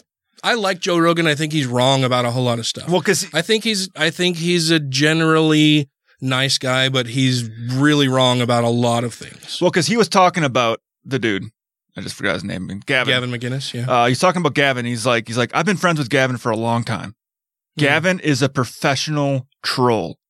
He says that about everybody who's a giant fucking asshole. Well, because he's like, he goes, well, because he said he was like, he goes, he goes, I was talking to Gavin when he started this whole Proud Boy joke on stage. Like he was doing a routine with some people. He made up the Proud Boys as a joke. It wasn't even supposed to be a real fucking thing. Uh, He goes, then some people took it and ran with it. And he's like, okay, people are running with this funny fucking thing. I said, let's let him do it. And then he said, and then Gavin like, oh, all of a sudden now he's the leader of the Proud Boys. And he's like, okay, I made the joke. Let's fucking roll with it. Let's see where this leads. And it didn't lead anywhere good. And he's like, he's like, Gavin never meant to create the Proud Boys. He goes, he made a offhand comment and like try to be stupid and funny about something. Other people took it, ran with it. Well, and, and- so is Gavin. So that's kind of a bullshit thing to say. Well, yeah, well, like, well, and I'm sure he may not have been. You know, he may not have set out to create the Proud Boys. Yeah. but it happened, and he rolled. With he it. rolled with it. Yeah. That's what he's like. I, I think you're trying to say he's like he's like I'm friends with Gavin. I know Gavin away from entertainment. I know his heart, and he's just Well- not that much of an asshole. Well, he didn't say not. He didn't say he wasn't an asshole. He just says I know how he is away from entertainment and the way he is on TV. Yeah. He goes. He just his whole thing is he just loves being a fucking asshole. Like that is his shtick.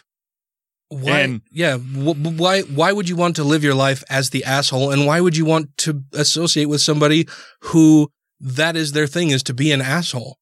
Because he hangs out with comedians. Some are assholes, some are cokeheads. But you, but that's still your.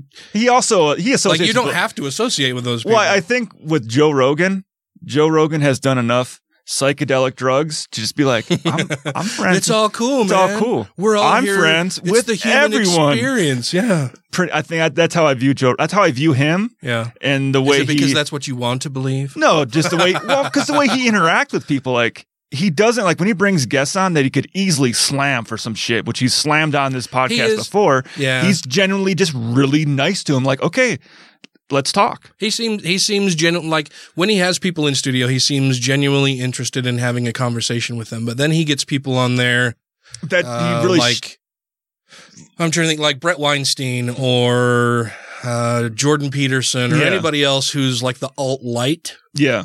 and and and I think that's when a, I think that's when a lot of the inner true Rogan shows up where it's like no dude you're still kind of a misogynist douchebag who it's great that you put on this other face when you have other people on there and you you seem like you're genuinely interested in dialogue with them and you want to get their points out and everything. But then you get somebody else on there who's a fucking dude bro and you guys just bro down and you're fucking douches while you're See, doing the show. And you say a bunch of you know really terrible things that are demonstrably false but that you still fucking repeat over and over like why don't you tell us again about how the moon landing was fake joe jesus fucking christ He man. cha- he changed his mind on that. I'm sure yeah well there's still some things that are really questionable about it Well, because that, that came up on a, like- on a flat Earth episode where he's like, I changed my mind on the moon. I believe it actually happened now, but this flat Earth shit, that's bullshit. Yeah, it's like Bill Maher saying that he he no longer believes that vaccines are bad, but you know, the flu shot you really don't need that. And really do we need all these vaccines? Like Oh, well, so you've moderated the things that you're saying now, but it's clear that you still don't So hold on actually to that know what the fuck you're talking Yeah. about. Yeah. Yeah. So I no, I listen to Rogan's show most of the time. I you know, I don't listen to it when it's the MMA stuff or Yeah. or if he's got some guest on there talking about fucking bow hunting or whatever, but you know, when he's got Harris on there or he's got, you know, Neil deGrasse Tyson or when he's got Yvette or, you know, Yeah. SciBabe or, you know, other people that I'm interested in, then I listen Which- to it because it's generally a, a good and interesting conversation. But when he's got, you know, he'll, he'll have fucking uh, Ted Nugent on there. And I listened to that episode and just cringed the whole fucking time. Just like, God damn it. Why? like I, I was interested because I wanted to hear more just from Ted Nugent, but it was just, God, the, the guy's so fucking stupid. and, and Rogan, Was I think being is- nice to him the whole time. yeah, he is, and I understand that, and I think Rogan is fairly intelligent, but he's still like he thinks he's a lot more intelligent than he is. I think. I'd agree with that. I think we all do in a way. Sure. Yeah. Like I think Him- I'm I think I'm fairly intelligent. I think that but I've I there are a lot of people that I feel really fucking stupid Oh, yeah. around. but I I want to hang out with those people. I want to learn from those like I don't there are a lot of people I know who are who are who are also fairly intelligent, but then they associate much like Joe Rogan does with a bunch of other people who are just fucking dummies. and they agree with them a lot of the time and they start talking about the stupid things that these other dummies believe and they start believing it or it's something that they have believed and now they're just you know putting a voice to it. And it's like I want to I want to be around people who are much more intelligent than I am so that I can learn more from them. I don't want you know, I don't want to be the teacher of people. I don't want to be Yeah. the king of dipshit hill. you know, I'd much rather be the person climbing the hill of intelligence toward toward more reason and understanding. Which is why with Joe Rogan in his stand up, I'm like, I agree with 90% of what he says in his stand up. Yeah. And if he if his stand up was true to himself, he'd be pushing back on a lot of these people he has on his show, but he doesn't. Yeah. So I think I wish he kind of would, but I, that that would totally go against his style of podcast. And he's I mean he's had a few episodes where he has pushed back against people, but I hear him push back on people more when they're not on the show than when they're on the show. I've heard him go back before and talk about, oh, remember when I had so and so? Yeah, you said this fucking quacky shit and stuff. But when he was the guy was on the show, he was going along with what the guy was saying. But yeah. behind the guy's back, when he's not on the show, he'll he'll criticize him a little bit, but not Well, and then there's whole slander or And then there's the whole issue of providing a platform to people who really just shouldn't have a platform from which to to spout their awful bullshit, like having Alex Jones. How many times has Alex Jones been on his fucking show? I've only seen it the once where he got drunk and stoned on it. Uh, he's been on there at least, at least twice that I've heard of, and I, and I think he's been on there maybe two or three, maybe maybe two other times beside that. But and Rogan always talks about, oh, Alex is a great guy. He's a lot of fun to hang around with. And everything's like, no, the guy, the guy is a, is a It's is a genuinely dangerous asshole who says a lot of really dangerous assholish things. Why would you give that fucker a platform to say dangerous assholish things? And you can giggle while he's getting stoned in your studio and say he says wild and crazy things and whatever, but why why would you why would you do that? Why would Yeah. why would you yeah, I just it doesn't make sense to me. I just hope people look at it the same way I looked at it going, holy fuck, Alex Jones really is this crazy. yeah, it's not just an act. He's, He's really, really, this crazy. Like, like there's some people on the news or they do programs like, yeah, parts of it are acts. Yeah. Alex Jones is straight up. He believes that He shit. believes this shit. Yeah. Yeah, he's a genuine kook. Hey, everybody, it's X from the Utah Outcasts podcast and YouTube channel. And you're listening to The Godless Revolution. We know the equations that the electrons that are responsible for, for chemistry obey. And there's no ambiguity in these equations. They could always be wrong. It is always possible to say, well, we just don't know what is going on. That's fine. But what we have is the evidence of every experiment ever done telling us that these equations are correct. To overcome that, we would need very, very strong evidence. Just one experiment telling us how the soul is pushing around the chemicals in our brain, but we don't have that. If you have questions, comments, concerns, compliments, corrections, criticisms, or concepts for content, contact the show via email at godlessrevolution at gmail.com, by text or voicemail at 330-81-REBEL, or Twitter the twatter at TGR Podcast. Thank you! Last up on the episode tonight, we have some we have some listener feedback. Is it is it feedback? Well, it's feedback. It's feedback, and it was from somebody who listened Listened. to a show. Yeah. Or maybe two, I don't know. But apparently they did this fairly recently. So we get this we get this email from somebody identified as Rob. That's the only thing we have to go on.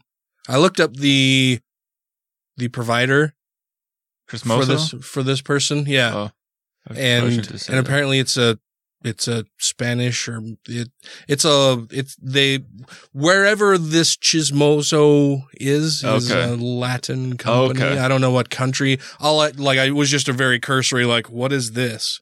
Like I didn't know if it was his personal thing. like their last name, like people do their Yeah, because name for the the email address was really easy. I mean, so you figure if it's a large provider, it's going to be like a numbers in there. yeah, or- numbers or a full name and whatever. And yeah, so, but, so we get this email and it starts out pretty good. Yeah. Starts out fairly nice. It says, Hi guys. Was interested in your podcast since the title of it was Maybe Jordan Peterson is an asshole. And yes, I think he is. And this podcast was done June twenty first. No, June 1st. is June when- 1st. Well, that's when it was released. Yes. So So you figure, you know, a, a week before. yeah, a week before then. So it's been, you know, a good A six, little while. like six months Yeah. since we recorded that episode. Yeah. So it it always it always seems a little weird to me that people for some reason think that we would remember every single tiny little thing that we've mentioned in every episode I mean, out of the what are we on now? Two hundred and sixty. No. two no what Four, two. what episode is this that I mentioned at the beginning of the show? See, we can't even remember what we said during the fucking episode we're recording right now. Episode 229 and Jordan Peterson I think was like 208 or something like yeah. that. Like 6 months ago. Yeah. It's it's been a little while. Yeah, but so uh, his email continues and says, but something got my attention. Northern Ireland being like North Carolina and South Carolina. And I have no idea what he's talking about. Like, I don't remember what we said. And I was, after, after reading this email and then going out and looking at the sources he, you know, told us that we should check out, like, I spent several hours looking into this bullshit that this guy sent to us.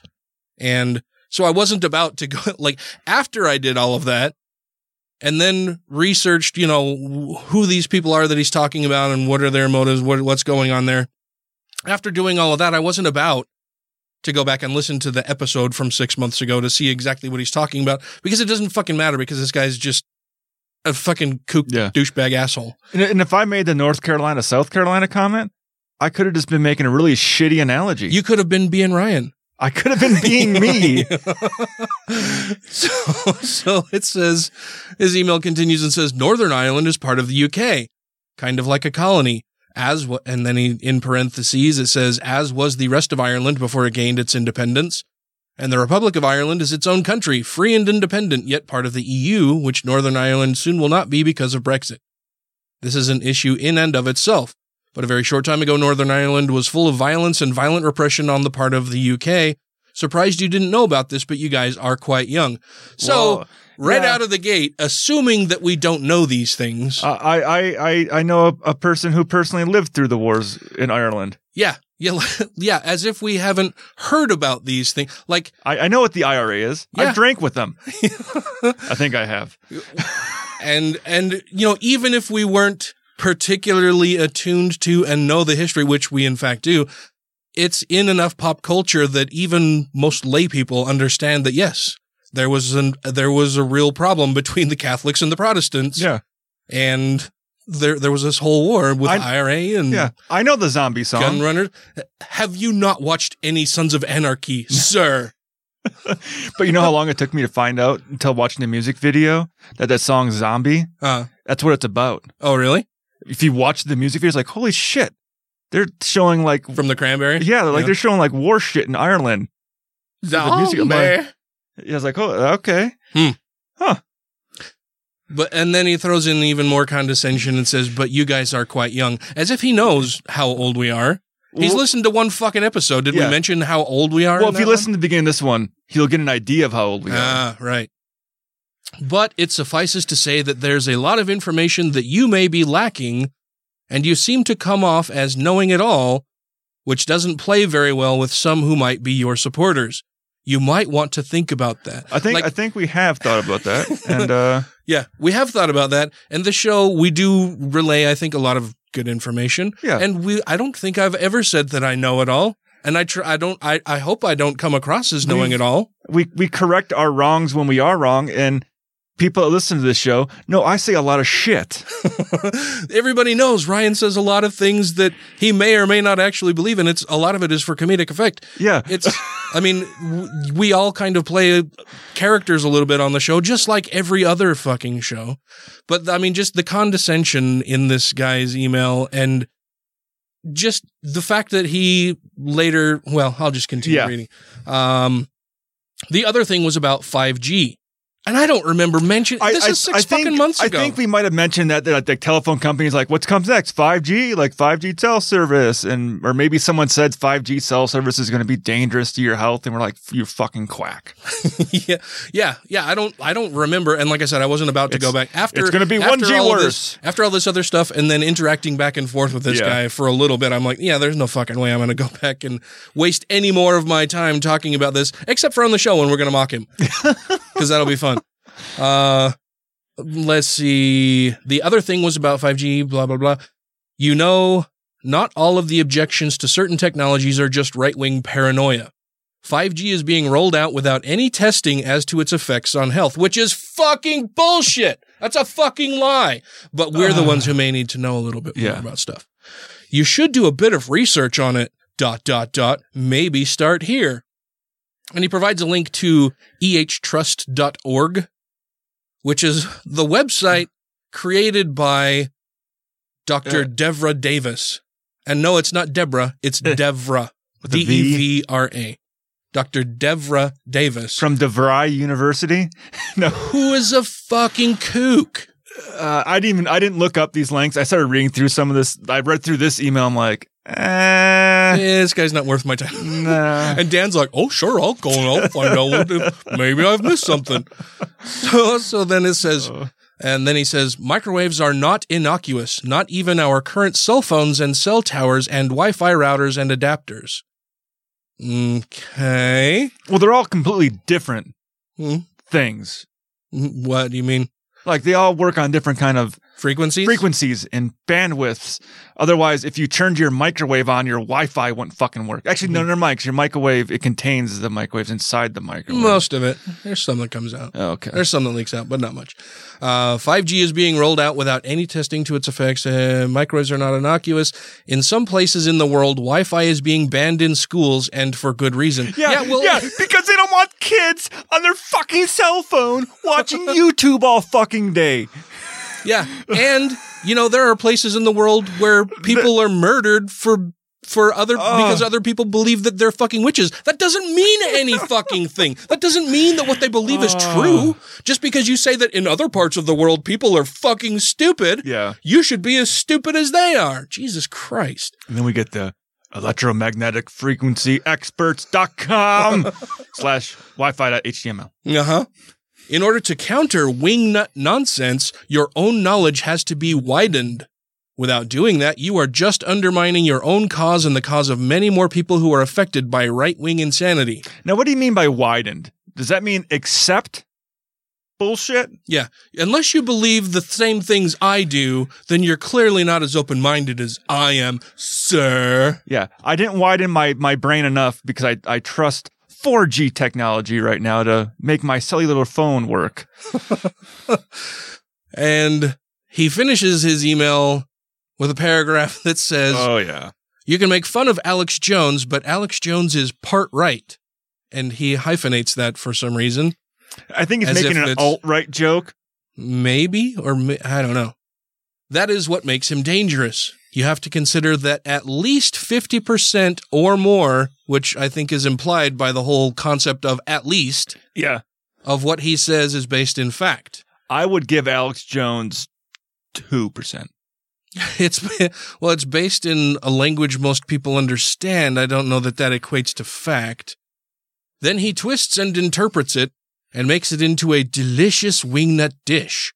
But if you just make fun of him without really digging into some of the information, and then Like what information? then parenthetically he says some of it you will not even some of it you will not want to even touch since you are dealing with nefarious elements on both the right and in scare quotes left and then he says quotes because there is no real capital left in the lowercase us to speak of anymore since the passing of people like Howard Zinn it's all identity politics ending his parenthetical insert. And then he ends it with, hopes this helps. Yeah. I, I, I stopped reading when it got to Alex Jones is, is 50% right. I'm like, nope, I'm fucking done. I'm here. out. I'm out. I didn't even, I didn't even read the last part of that paragraph.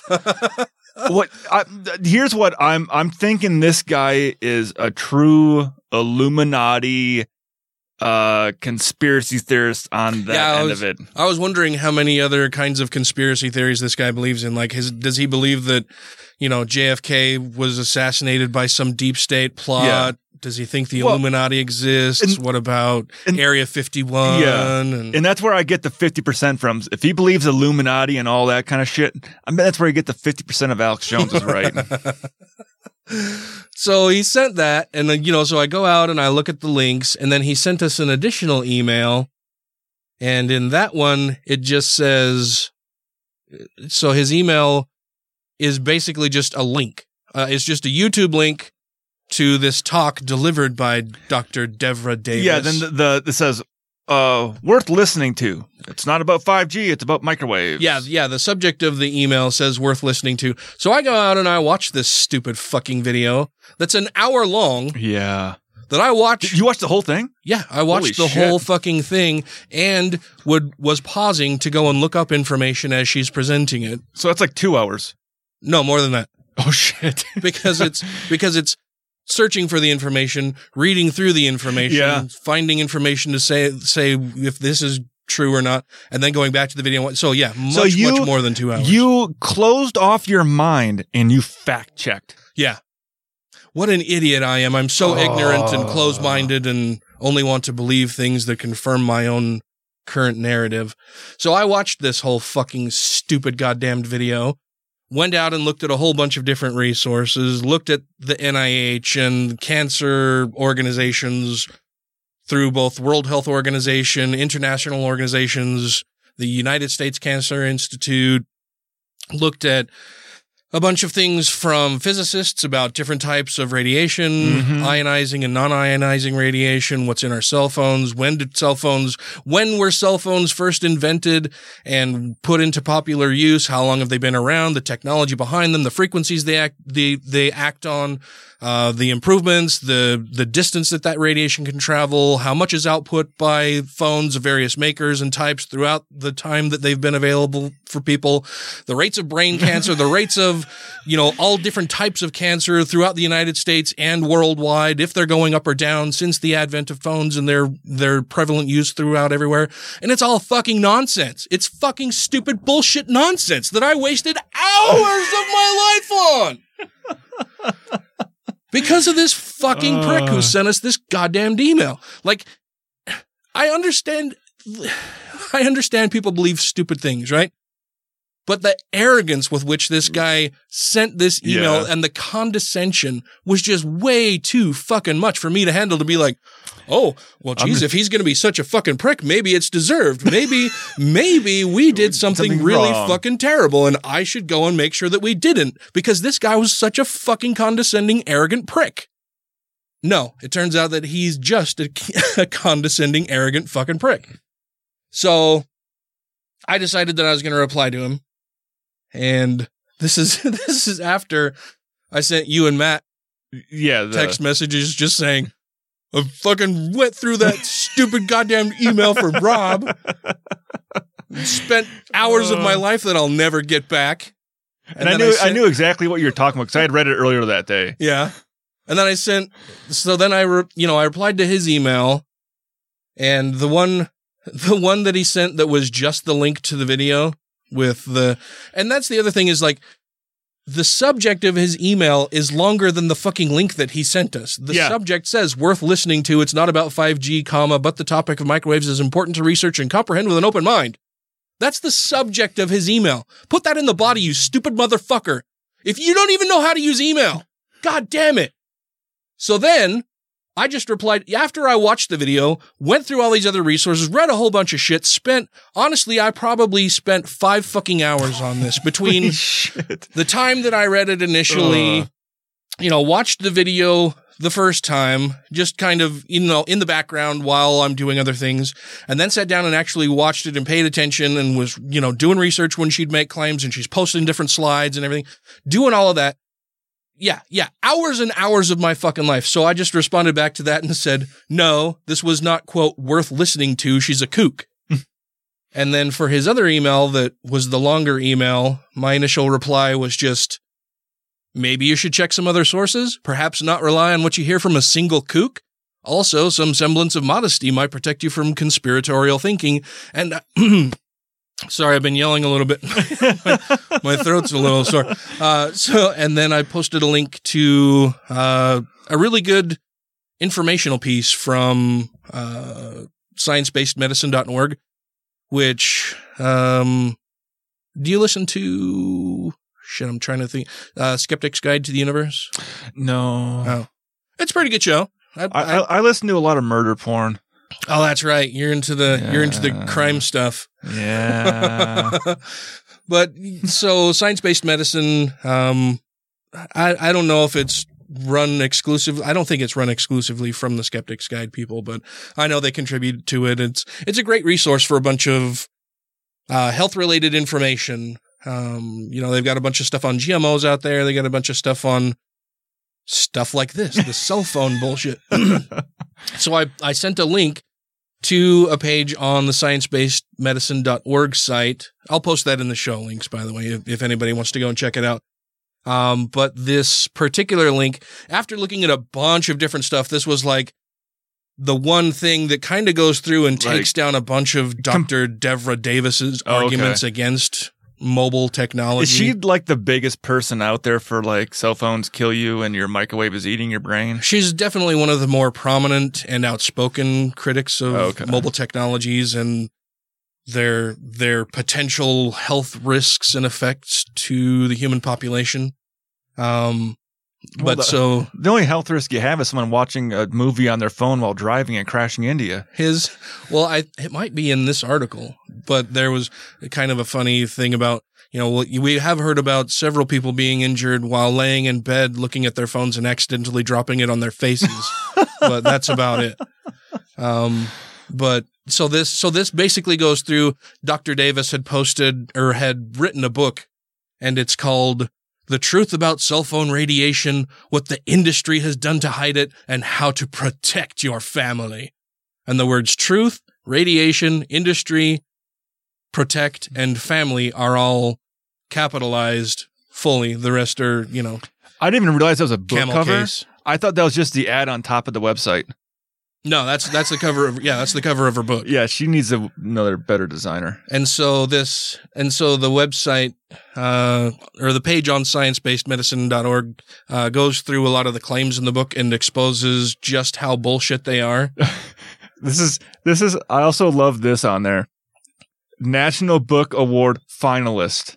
Didn't win anything. Didn't win anything. You just made it to the final round. I was one of the finalists. Um, but yeah, I mean, it, it goes through and, and lists major factual mistake, misstatements like errors in basic physics, uh, interphone and cell phone use for 10, 10 plus years, talking about a bunch of the different studies that she cites and how she just lies about them in her book and in her presentation. And then they go through and cite the actual studies that she mentioned and how she was fucking wrong. And even, even the things that she cites as valid studies who claim this, who, who make this claim or whatever. She lied about, like the study exists, but then she lies about the claims made in the study or she exaggerates the claims made in the study. Like it's all fucking nonsense. And so I sent him this link and then he, he, uh, just replied back with, now I got to go back to our email here. So then he replies back and says, dismissing people as kooks is intellectually easy. About as easy as calling someone who compares the relationship between Northern Ireland and the Republic of Ireland with North Carolina and South Carolina as, all caps, ignorant. Which I still don't know what he's referring to there. I, I don't either because I like I said I, I wasn't about to go back and listen to our, our episode from six months ago Well, after doing all this other bullshit. I mean, they both share a border. yeah. What? Northern Ireland and Southern Ireland and North Carolina and South Carolina both share a border. Oh, I got you. Okay. and they both are on, they both have oceanfront property. They both have the word Ireland in them. so uh, then I just replied and said, "Yep, it's super easy. What's great about its e- what's great about its ease in this case is that it's also absolutely true." And then he replies and says, "You're absolutely true. Simply keeps you from having an open mind, and science-based-medicine.org has its own agenda." And I replied immediately, or within 23 minutes, it looks like, and said, "Oh, what's their agenda?" And then he went radio silent. So Mm. maybe he's gone away. Maybe he just Well- got too busy. I don't know. That whole, well, they have their own agenda. It's just another easy cop out. Yeah. Well, they have their own agenda. Okay. Well, what is the agenda? Is it a nefarious agenda or is Or is their it- agenda to fucking inform the public yeah. about stupid shit like this? to fact check people and to show, hey, here's the actual scientific study they're citing, and that's not what it fucking says. yeah. Just, just saying that somebody has an agenda doesn't tell me anything about what that agenda is. Everybody has a fucking agenda. What is your agenda? That's what I want to know. So I asked him and of course he never replied. So fuck you, Rob. It's like with Snopes. Anytime I, I, I know I got a lot of right wing friends that hate that website Yeah. because it Because it exposes, exposes a the lot of bullshit shit. that they believe. Yeah. But if there's something on there that they agree with, they go, see how right there it right says- there, it says it on Snopes. I'm like, oh, but I thought you didn't agree with that website. It's like religious people using science to prove their religious beliefs. Yeah. Jesus Christ. That's not how it works, people. so, yeah, I just, I, my time to me is very valuable and I have a lot of other shit going on. And so when somebody sends me something like this, I'm like, oh, well, maybe we got something wrong. I should call and make Yeah. sure that we, you know, that we weren't misleading people because I don't want to live with that burden myself. If I'm wrong about something, I want to know. But no, you're fucking wrong, Rob, and you wasted hours and hours of my fucking life and then you're being an arrogant prick about it. So fuck you. But now I am kind of interested to go back and find out what we said about Ireland. I'm a little interested, but not, not enough. I know the, I'm the Ireland thing was all about abortion because they made Like, abortion legal, and that's what we were talking about. And Yeah. Well, yeah, that's in the show notes that we mentioned the Ireland passing or, or, or getting rid of their their shitty abortion, abortion laws. restriction. Yeah. So maybe that's what I was. One of us was referring to between North Carolina, North South Carolina. Carolina. Yeah, the- the Because North they, is they're- maybe they more horrible progressive fucking, and- well, it's maybe saying they had horrible fucking abortion issues. Yeah. Yeah, I don't know. I it's been six fucking months. I don't remember I don't everything we say on every show. What did I say ten minutes ago? That's like the show notes. I put the show notes in there, of course, for our listeners, so they know. But it's also so that I can refer back and go, when did we talk about About this that? one thing? Yeah. So, Yeah. but thank you all very much for listening. There will be another show next week, and hopefully Matthew will be here with us. Yeah. Hopefully he'll be feeling better. Sorry you weren't here with us tonight, man. We missed you I gave your chair a hug. in your absence. I why were I don't know why uh, like hugging the chair was weird enough. I don't know why you decided to lick the seat. Well, I had to get the full essence. All right. That'll wrap things up for us this evening. I hope you all had an enjoyable time while I ranted about fucking Rob. and I hope you enjoyed the rest of the show. I know it was it was a little different. It was a little different. I mean, it was, and there were some down parts, but I mean, it was still for me, and and I and I hope for the rest of the family still a fairly enjoyable holiday. And I hope you guys all had a good holiday also. Uh, but before we go, I want to make sure that we thank our Patreon patrons. That would be Mr. Alan Firth, Numania, Christy Kalbach, Gay Theist, Larry Wilson, Stephen Andrews, Let Them Eat Kofefe, Two Skeptical Chaps, Michelle Short, Vanessa, Freethinker 215, Captain Samples, Utah Outcasts, Janet Uter, Marius Kot Butrakowski, Wesley Aaron, Andrew Vodopich, Taylor Grin, Angelica Pearson, Jeremy Goodson, Brandy Hamrick, Megan Kennedy, The Foz, Jeff Peterson, Jesse Pointer, Savita Kuna, and The Purple Dragon, Oh yeah. who I haven't seen for a little bit. No, we need to have him come back on here sometime soon. Yes. I wanted to try to meet up with Taboo while he was in town, but the with with the death in the family, it like you know, what between trying to coordinate what the rest of the family's doing and where they're going to be, and if we need to Yeah. be here to help the you know to to help entertain them, I not really entertain them, but just be around while they're in the house and you know what their plans are and what our plans are and where we're going to meet mutually and what we're going to be doing where you know his other family members coming over and then the death in the family and everything. It was like you know I, I was just kind of trying to play it by ear and there was like one day where I I, I sent I sent to you a message and I'm like hey man I know it's short notice but you know I'm I'm free that I'm free tonight. Can you come over and record tonight and he's like oh no because I you know I I was coming out here on a government flight and it got I got bumped or it got delayed Oh. or something. So he was I think he was still in Japan when I sent that message, and so he came out later, and then then there was the death in the family, and then the holiday and the viewing, and it was just Well, then yeah, he was spending the holidays with his kids too, and Yeah. I had fam or Sarah's family was all here, which yeah, yeah. So we didn't get to meet up, but hopefully next time, or or maybe we can just schedule some time if he wants to stay up and Skype with us. Yeah. Yeah. something like that. But it's been a while. I'm, I'd like to catch up with that guy. He's a good dude. And I know that it's getting a bit late and you've got to drive for a bit. So there will not be an extended Patreon portion this evening. It's snowing. And yeah, and it's snowing, and which is why you should get home before it gets too bad out there because you've got to drive and I don't. It's only fifty miles. Only 50 miles in the snow. Yeah. Yeah, it'll be fine. You've got a, it's front, is it all wheel drive? it's front wheel drive. Yeah, you'll be fine. You're, you're a seasoned pro. You drive, you drive a long fucking way a lot. Yeah, I do. Yeah. Well, thanks for coming over, man. It's Yeah. good to see you. Good to catch up for a bit. Yeah. Um, I'm glad to see you. Yay. All right. Well, thank you very much for listening. And so until next week, crucify conspiracy theorists Leave a review for your five Gs. and rate the show five times a day toward AT&T.